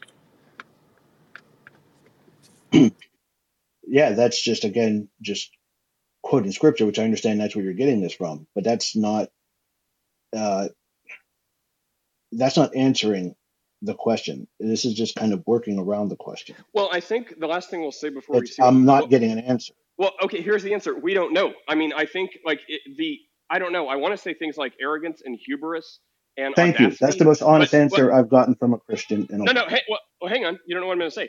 I was going to say those are the thing. I mean, maybe you do. Those are the things that I would describe this whole conversation as, um, because that, that's where it's going. It's like someone who, you know, I guess rejects, correct me if I'm wrong, I just glanced at your profile, rejects this idea of God and Jesus and all of it, um, or thinks that if it is real, we can't possibly understand it. Um, that person who then is having all this conversation about, well, what will it be like? How will we know this? How will we know this? Like things the Bible is relatively silent on. Like Albie just went through a lot of what the Bible does tell us to give us clues, but I just think how, what, I don't want to be rude, but how, pompous, I don't know. Like I, no nice word comes to describe this conversation. Um, it's just like, like he said, if you're in the presence of a sovereign God, like try not pooping yourself, like forgetting about what it means by rewards, but try not like soiling yourself or like, you know, the song by like, what was it? Mer- Mercy Me. Like I can only imagine, like regardless of if you're like, ha ha, your God fairy tale songs. Ha ha ha. But, um, I mean, it talks about, you know, will, will you be able to stand? Will you like fall on your face as if you're dead? Like all the people in Revelation, and when they found, you know, even when they saw angels, like they fell on their face, like they were dead, and they had to be told to stand up, not to worship them. So imagine being in the presence of someone who created angels, who people previously fell down as dead in front of, and like, will you be able to speak at all? Um, so those are the kind of things I think we should be more concerned about rather than, you know, what does this actually mean? And like pressing people, like clearly we don't know exactly. We've given you all the biblical evidence, but the biggest thing that the Bible does speak incredibly a lot about is how to get to this heaven place and be reconciled to one's creator. So I would say, I, I don't know where else we can go besides that, except this conversation, while intellectually maybe piques your curiosity um, to know what Christians believe or why we believe it. Um, you're not going to get any of this, you know, on the current trajectory. Um, so I would say you can, you know, ask Jesus yourself when you get there, but you got to get there. And, you know, that's totally your choice to make. So if you're unwilling or unable to to believe any of this or confess Jesus as Lord or any of that, then that's your choice to make. But um, there, there's really nowhere else we can go in this conversation. Um, do you want a quick final word before we uh, see what Mister has to say? Um, yeah, the only thing then, and then I will leave the room for everyone else here. I'm taking up enough time. Uh, my thing is, yeah, we're not going to see eye to eye. And I don't mean to come across as pompous, but from different worldviews, we're going to unfortunately have that sometimes. Um, you know, it's, you know, you're both, we're both coming from two different places here, but you did say that I thought was interesting that you read the evidence in the Bible for clues. That's going to leave it open to human interpretation. Now there might be a right or wrong way, but you can't necessarily say, at least in the state you're in, being a human, that you have the right interpretation. Okay, course, consider that yeah. though. Right. Well, well that's, we'll that's consider, just, consider, that's just, uh, I mean, you're coming from a, a postmodernist worldview, and you're attempting to make a critique on the Christian. I'm not a postmodernist. We, well, what you just said was classic postmodernism, so you may not label yourself a postmodernist, but what you just said is that you cannot know anything about what somebody has written. That's literally what you just said, and what we're saying is that if you're going to give an internal critique to Christianity, we believe as people who can have an epistemology that understands the written word that we can know what those interpretations are because we can use all of the tools of hermeneutics to get at those. What you're saying is, no, that's literally impossible. You simply can't know and just give up. And and well, that's what I just heard. So correct me if I'm wrong. Yeah, well, let me well, I think you're very wrong. Yeah, well, working. Let me help you out. So, so I mean, he, he did say uh, clues, right? Because and he says we can't know because he said we he just heard us read clues in the Bible. Right. But I want to be clear what we're talking about. We're talking about like, you know, heavenly rewards. So it just says you will get rewards and each one will be given to, you know, what he's done and stuff like that. And then Albie, like, you know, read some some kind of stuff. So if we're, but it sounded like you were taking the bridge too far, like because we don't we don't know specifically what something will be because the Bible is relatively silent. That in no way means we don't know how to interpret other scripture. Like when Jesus says something that's very, very black and white, it's like, uh, you know, repent and believe. And don't die in your sin. And if you want eternal life, you must be born again. Ask eternal life. I'll give it freely. So that is something the Bible talks a lot about, because that's something that's very, very important in the Bible. So if that's like saying, you know, if the Bible says the streets are going to be paved with gold, and then you say, well, how much gold? How, how much metric tons of gold will be in the streets of heaven? And, and then you say, and then we say, well, we don't know. The Bible is silent. Then you say, oh, so you're saying you're a Christian and you don't know about your own theology. No, that's absurd. Um, that's that's kind of like what I sense he was talking about, because we were just giving kind of some clues in the Bible, because it's not a doctrine. Like, this is not a salvation issue at all. This isn't even secondary. This isn't a doctrine at all. Like, what are the specific rewards and how much reward will someone get? So working, I hope that helps. I uh, hope you helped your cause a little bit, but not to go so far as to say Christians don't know how to interpret Scripture when it very clearly says, this is what you need to know. This is from God. So yeah, what? If you ask a question that's super, super out in the cosmos, yeah, go ahead.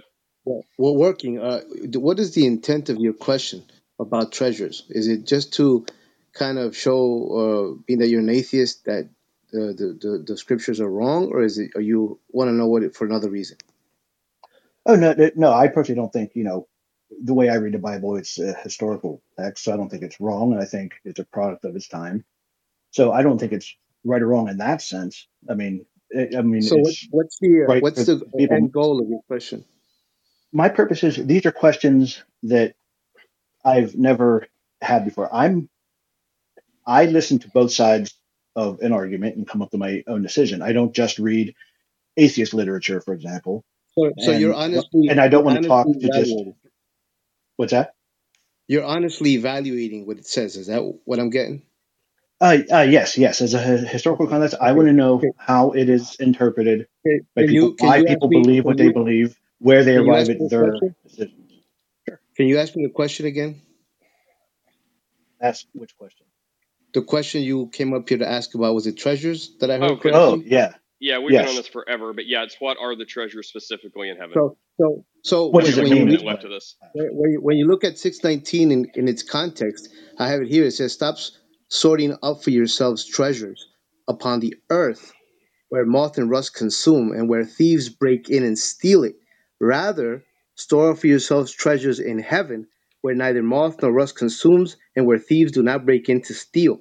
Now, when you read the whole yes, sixth chapter. I know. Sorry, I, know, I didn't I mean know. to cut you off. I just wanted to make sure you knew that. I didn't know if you came in after or not. Sorry, I didn't mean to interrupt. No, no, I know he did. I just want to emphasize that when you read the whole thing, I can't read it here because I don't want to uh, take everybody's time. But when you get to the end of this chapter in context, it clarifies why some of these things are here. They talk about, don't worry about the clothing, don't worry about the food, don't worry about material things, because the most important thing we should be worried about is spiritual matters and putting the kingdom message first. When we that, do these things, that, yeah, that's not that's not the only thing that's being said. You're misinterpreting that. So what's being said there is. Hold on, I'll, let me let me I let you finish. Let me finish. You just you correct me afterwards. Let me. Oh wait wait wait! I, I thought that was him talking. I'm sorry. Who was talking?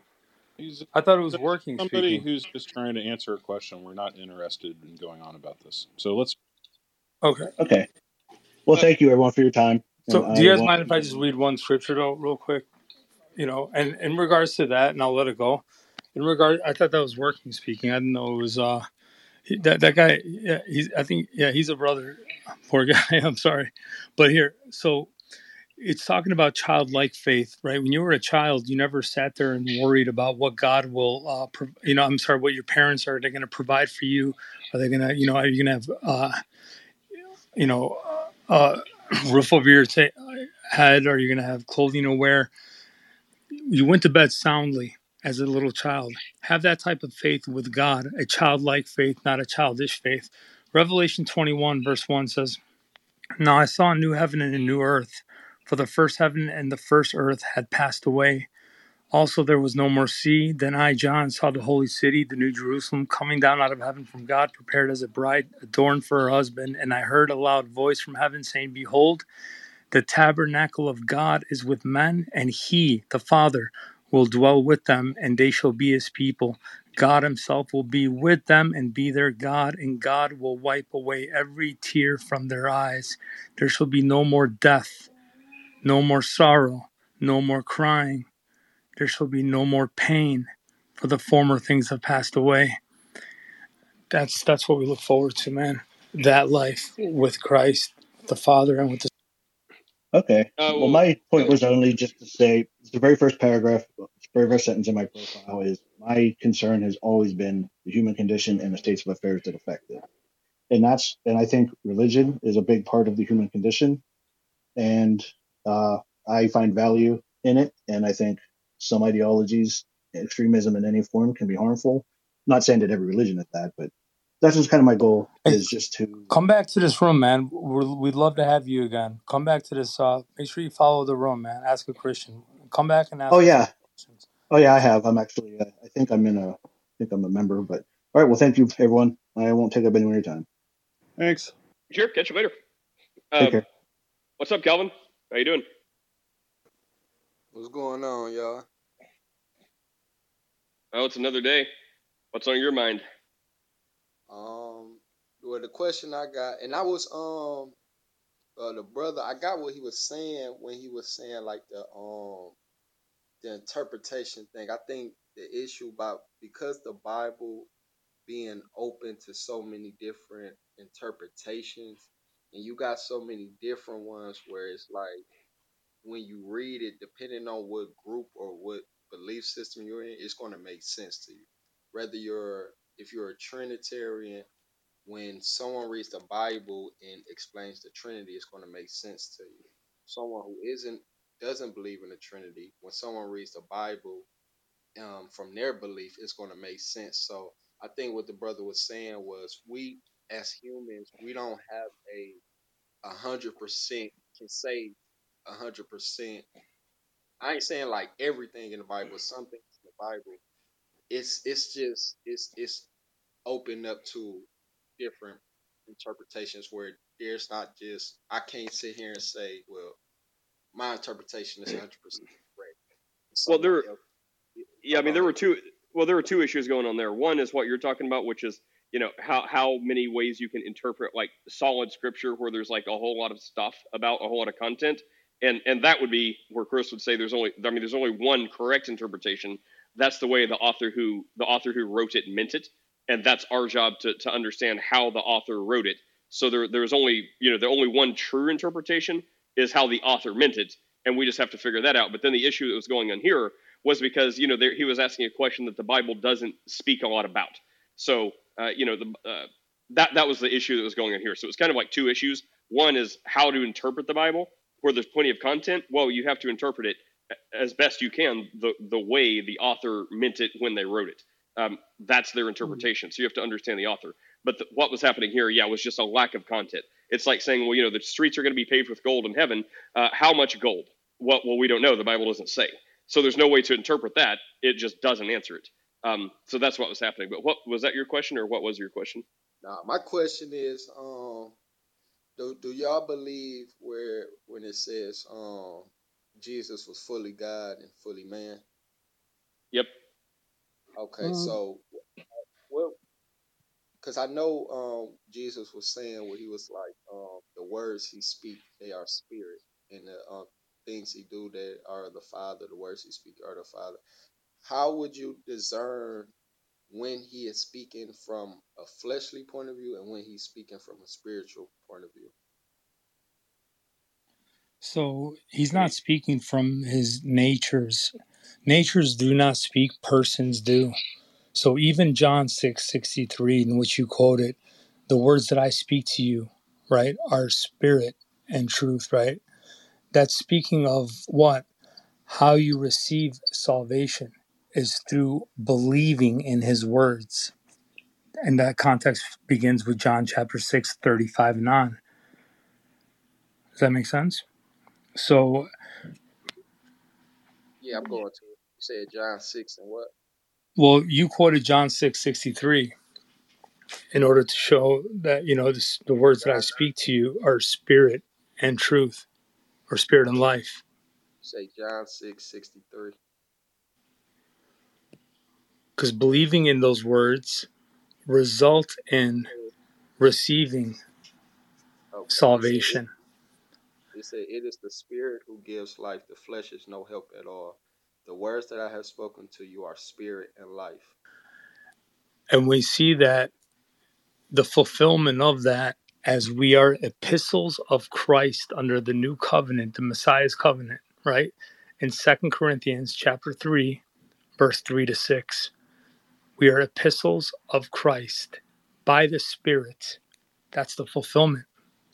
Believing in his word, you'll be united to Christ um, by the Spirit, justified, given a new heart, new spirit, walking in his Torah, in his laws, in his commandments, in his statutes, as we enter into what is called sanctification.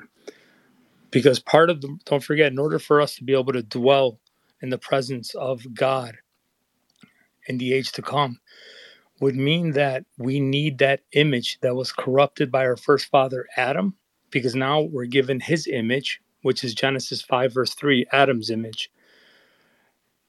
This is why the Son of God became the Son of Man, to restore man back into, to be sons of God. And it was only the Son of God who can restore that image in which we were made in. Uh, restore it back to where we were. And that image would be a reflection of his moral nature, his moral character. And it begins with the inward onto the outward at his.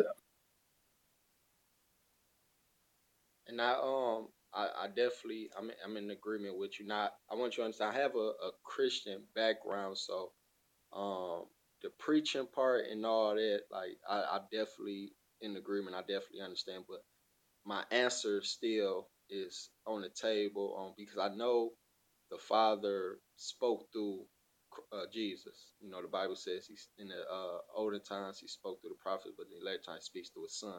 So I'm trying to, and then when I see this scripture without any interpretation or any, you know, well, the Son spoke in the old as well. So even that, um, we need to understand right, what uh, Hebrews one, one and two actually means as well, because Hebrews one, one and two means what was true of Yahweh in the old is now his Son. Everything is Son. So if you call upon the name of Yahweh, now you call upon the name of the Son. Everything is the Son, the Son, the Son.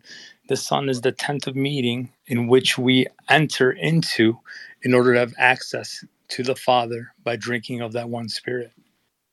Now, like I said, when it comes to these scriptures, it's different interpretations. So I'm not really interested in the interpretation. I'm interested in the answer that I um, asked, like, because I um, I'm trying to figure out, okay, how to discern from when the Father is speaking and when the flesh is speaking. Because when I'm when I'm reading the scripture, it's seeming like Jesus is um, saying, well, the flesh is profiting nothing. Okay, let me give you an example of this, Calvin. Can you pull up Zechariah chapter eleven? Verse twelve and thirteen. Zechariah twelve. Zechariah. I'm sorry, Zechariah eleven. Zechariah eleven, twelve and thirteen. I'll give you an example. Okay. And it says, "Then I said to them, if it seems good to you, give give me my wages, but if not, keep them. They weighed out as my wages, thirty pieces of silver. Then the Lord said to me, throw it to the potter, the Lord, the lordly price at which I was priced by them." Wait, how much was Yahweh priced for? You said how much was Yahweh priced for? thirty pieces of silver. thirty pieces of silver? Right. But according to, but who's speaking here? When was Yahweh ever priced for thirty pieces of silver?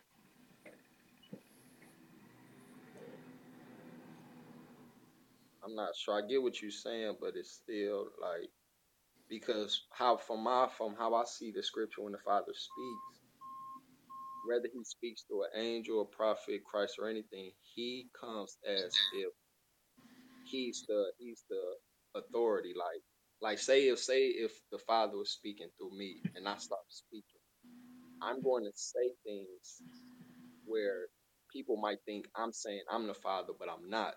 It's just I'm in the Get what I'm saying? So I don't look at when the, when the Old Testament talks about um, what the Father said and did when it's comparison to Jesus. Because well, that wasn't the Father speaking there. Let, let me give you another example of this. Isaiah thirty-four, verse sixteen. Take a look at Isaiah thirty-four, verse sixteen. Okay. But the overall point is, you're saying the Father didn't speak through No, I'm not saying the Father didn't. As a matter of fact, in Hebrews chapter one, the Father's using the prophets of old, using their their lips and speaking through their lips. In Hebrews chapter two, twelve and thirteen, in verse twelve, Psalm twenty-two, verse twenty-two, it's the Son using David's lips right there. And in uh, Hebrews two, verse thirteen, that's a direct quote from Isaiah chapter eight, seventeen and eighteen. It's the Son using Isaiah's lips. Then you got Isaiah. I'm sorry, then you have, again, Isaiah, uh, Psalm chapter forty, six through eight, right? A body you prepare for me. That's Hebrews chapter ten, five through ten, the Son using David's lips. But then you have the Spirit also, Holy Spirit also speaking. For example, Hebrews chapter three, seven to eleven, which is quoted in Psalm ninety-five. Uh, Psalm chapter ninety-five, seven or eight through eleven. And then again, Jeremiah thirty-one, thirty-one to thirty-five, quoted in Hebrews chapter ten, fifteen to seventeen. But there is the Holy Spirit speaking. So we have all three speaking the book of Hebrews. But look at this really quick, and I'll land. Isaiah thirty-four, sixteen. Uh, Seek and read from the book of the Lord. Not one of these shall be missing. None shall be without her making. But the mouth of the Lord has the Spirit has gathered. Wait, who's speaking here? Who's speaking? The prophet Isaiah. No, it's not. It's Yahweh speaking, isn't it? I know that, but what I'm saying is, like, literally. Yeah, but we're not talking about that. We're talking about he's quoting Yahweh. Yahweh speaking here, right? In Isaiah thirty-four, sixteen. Right. That's why I say it's the Father speaking. Okay, so hold on. But hold on. But read it again. Read it slowly because you read it fast, buddy. Okay, look, look. I, I, I know the scripture. But okay, so hold on one second. You're not reading it. Let me read it for you. Search from the book of Yahweh and read. Now here's Yahweh speaking. Not one of these shall fail. Not one shall lack her mate, for my mouth has commanded it, and his Spirit has gathered them. His being Yahweh, and his Spirit also re- relating to Yahweh. So here's you have Yahweh speaking of his Spirit. So you have the Trinity in one verse, the triune God. I respect um, your interpretation, but like I said, my, my question... Go ahead, Nate. It's all yeah. you. Well, Calvin, I, I think I get your question, I think. Let me let me see if I got this right. You're, you're not talking about any... Calvin, you're not talking about any of this, right? You're talking about when Jesus was a man, when Jesus was here on earth, and Jesus was living his living his life here on earth. You're saying, how do you know during that, during the life of Jesus, when Jesus himself was speaking of his flesh, like Jesus I'm speaking, versus when what? The Father spoke through him? Is that your question? Yes, I'm trying to... Because when he say...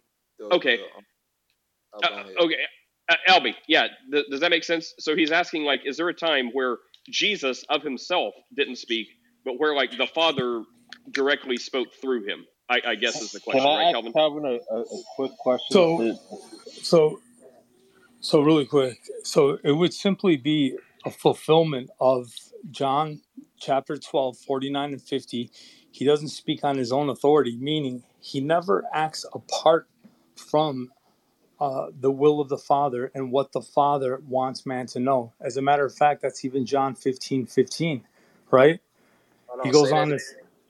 I got, I got to put that. Yeah. So, so his role, his role as the Word, as the Logos, he's also called the Wisdom of God. If you want to know where he's called the Wisdom of God, you have to take a look at First Corinthians chapter one, verse twenty-four, along with Matthew twenty-three, thirty-four, cross-reference with Luke eleven, forty-nine to show Jesus is called the Wisdom of God. Seeing that he's the Wisdom of God and he knows God inside and out, he comes as the perfect revelation, right, of the will of God for humanity.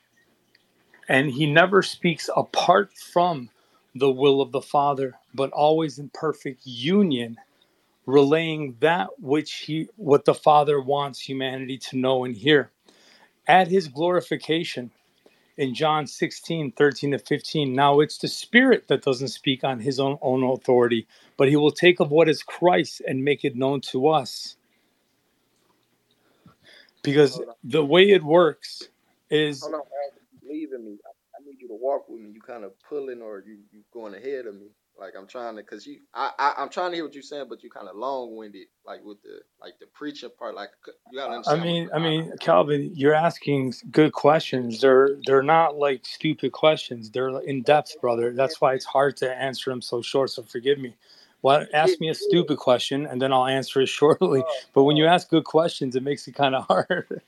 Right. No, what you're saying is it's just the preaching part. Like, I, I get it. I don't, like, that part I, I, I didn't heard all my life. So right now I'm just asking, like, Can as I far ask? as be, the reason the reason I'm a- asking that is because the claims, because I hear a lot of debates on Jesus being God, uh, Jesus being a man. Some people say he's God and man. So I'm trying to get clarified. I, what I'm going to do, because the reason I say I don't want to hear the preaching part, because what you're saying, I'm not going to agree or disagree.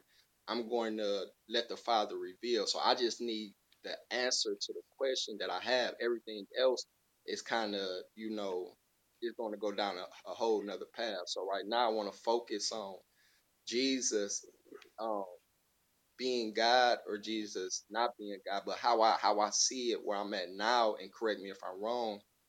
God is a term or like a title which means something. Like it's a broad meaning where uh, Satan can be called a god in a sense. Not saying he's the Father. I'm not saying that. But he can be called a god because what the word God means. Even um, you have false gods. You have um, where in Psalms it say, ye are gods. Okay. So when you look where at- in Psalm eighty-two verse six, right? Go to Psalm eighty-two verse six. Yeah, just let me land. And no, I'm end. with you. You'll you'll see. You'll you'll you'll find your answer right there. Psalm eighty-two. Okay. I just know with me, I lose my train of thought when people cut me up. That's why I just ask. Like, and that's one of my imperfections, so I apologize. No, you good. You good. We all got them. They're just from now, yeah. So what I was saying is the term, the term God. Um, from what I'm I'm I'm seeing, it means a power. So you have one true power, then you have many powers. So it's like an Elohim, um, something like that. So the Father, I, I look at the Father as something above that that term. You feel me? Because it the the Father, the source, is something that's immaterial, something that you can't fathom, something that you can't even describe or understand. So it's beyond any title, any term that we can come up now. But we do see um, the manifestations of that source. We see the Spirit. We see the Word. We see this whole universe. We see us. We see this. It's okay, l- l- let me ask you a question, because now you're getting into preaching. So let me ask you this really quick: Is is the power of uh, Christ equal to the power of God?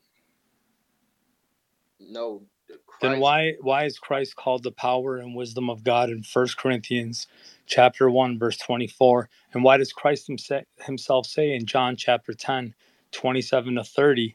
That his power is equal to the power of God? Hold on, John, what? Say that John again. John ten, twenty-seven to thirty.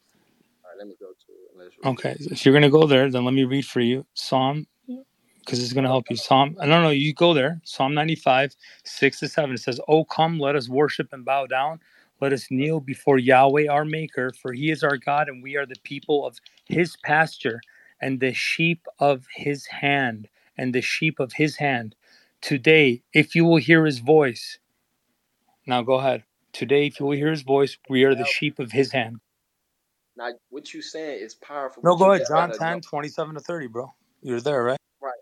I got, but look, look, look. When, when you when you conversate, and you got to, like, walk with people. You can't, like, pull them or force them and do all this, because you're going to lose them. Like You, you said you're going to John ten, twenty-seven to thirty, right?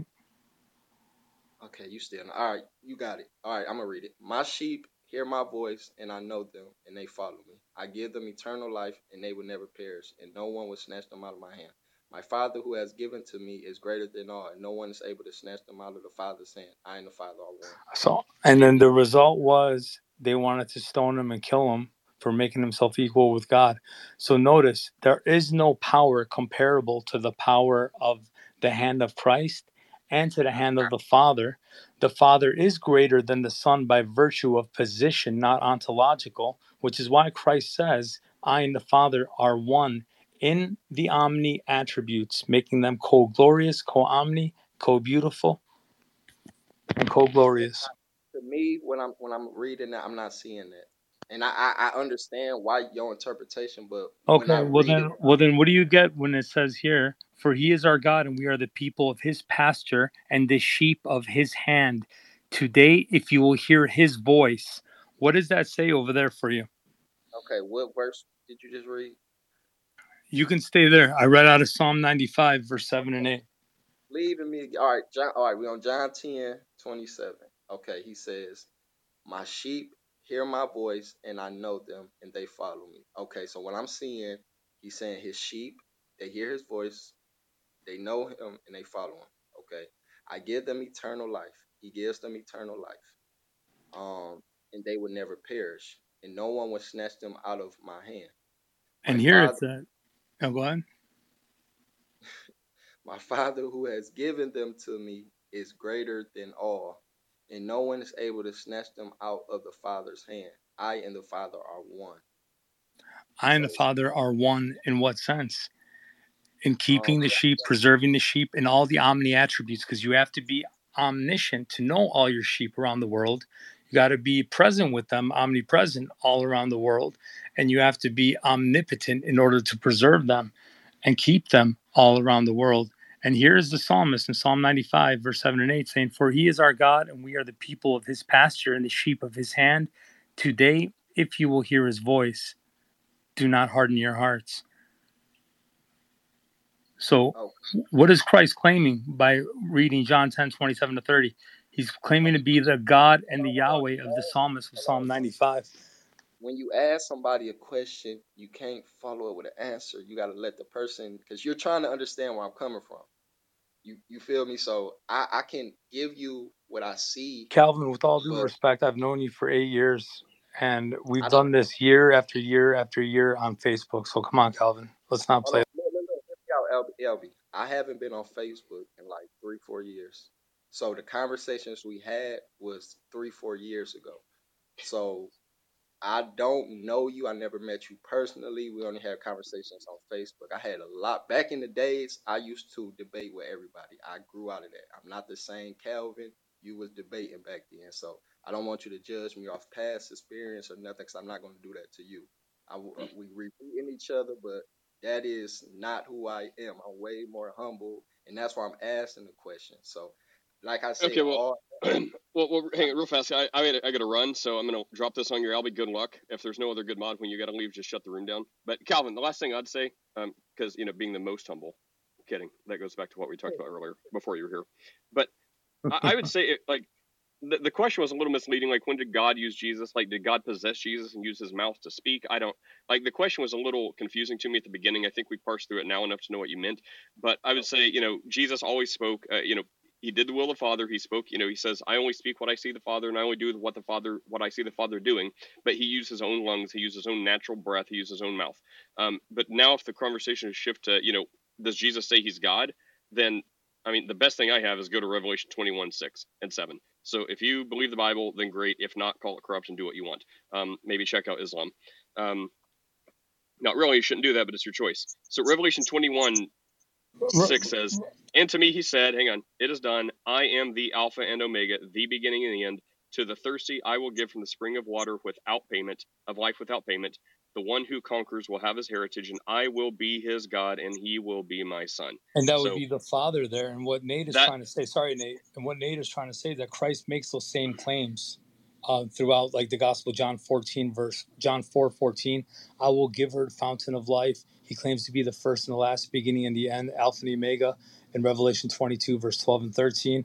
And there you have the Father claiming to be the Alpha and Omega, the first and the last, in Revelation twenty-one, verse five and six. So, yeah, and you have Jesus saying in like John, is it like John nine or somewhere, where he says the exact same thing? He's like, I will give the water of yeah, eternal life John, for free. John like he says four, the fourteen. Exact same thing. Exactly. All right, good luck, Albie. Have fun. Peace. God bless you, Nate.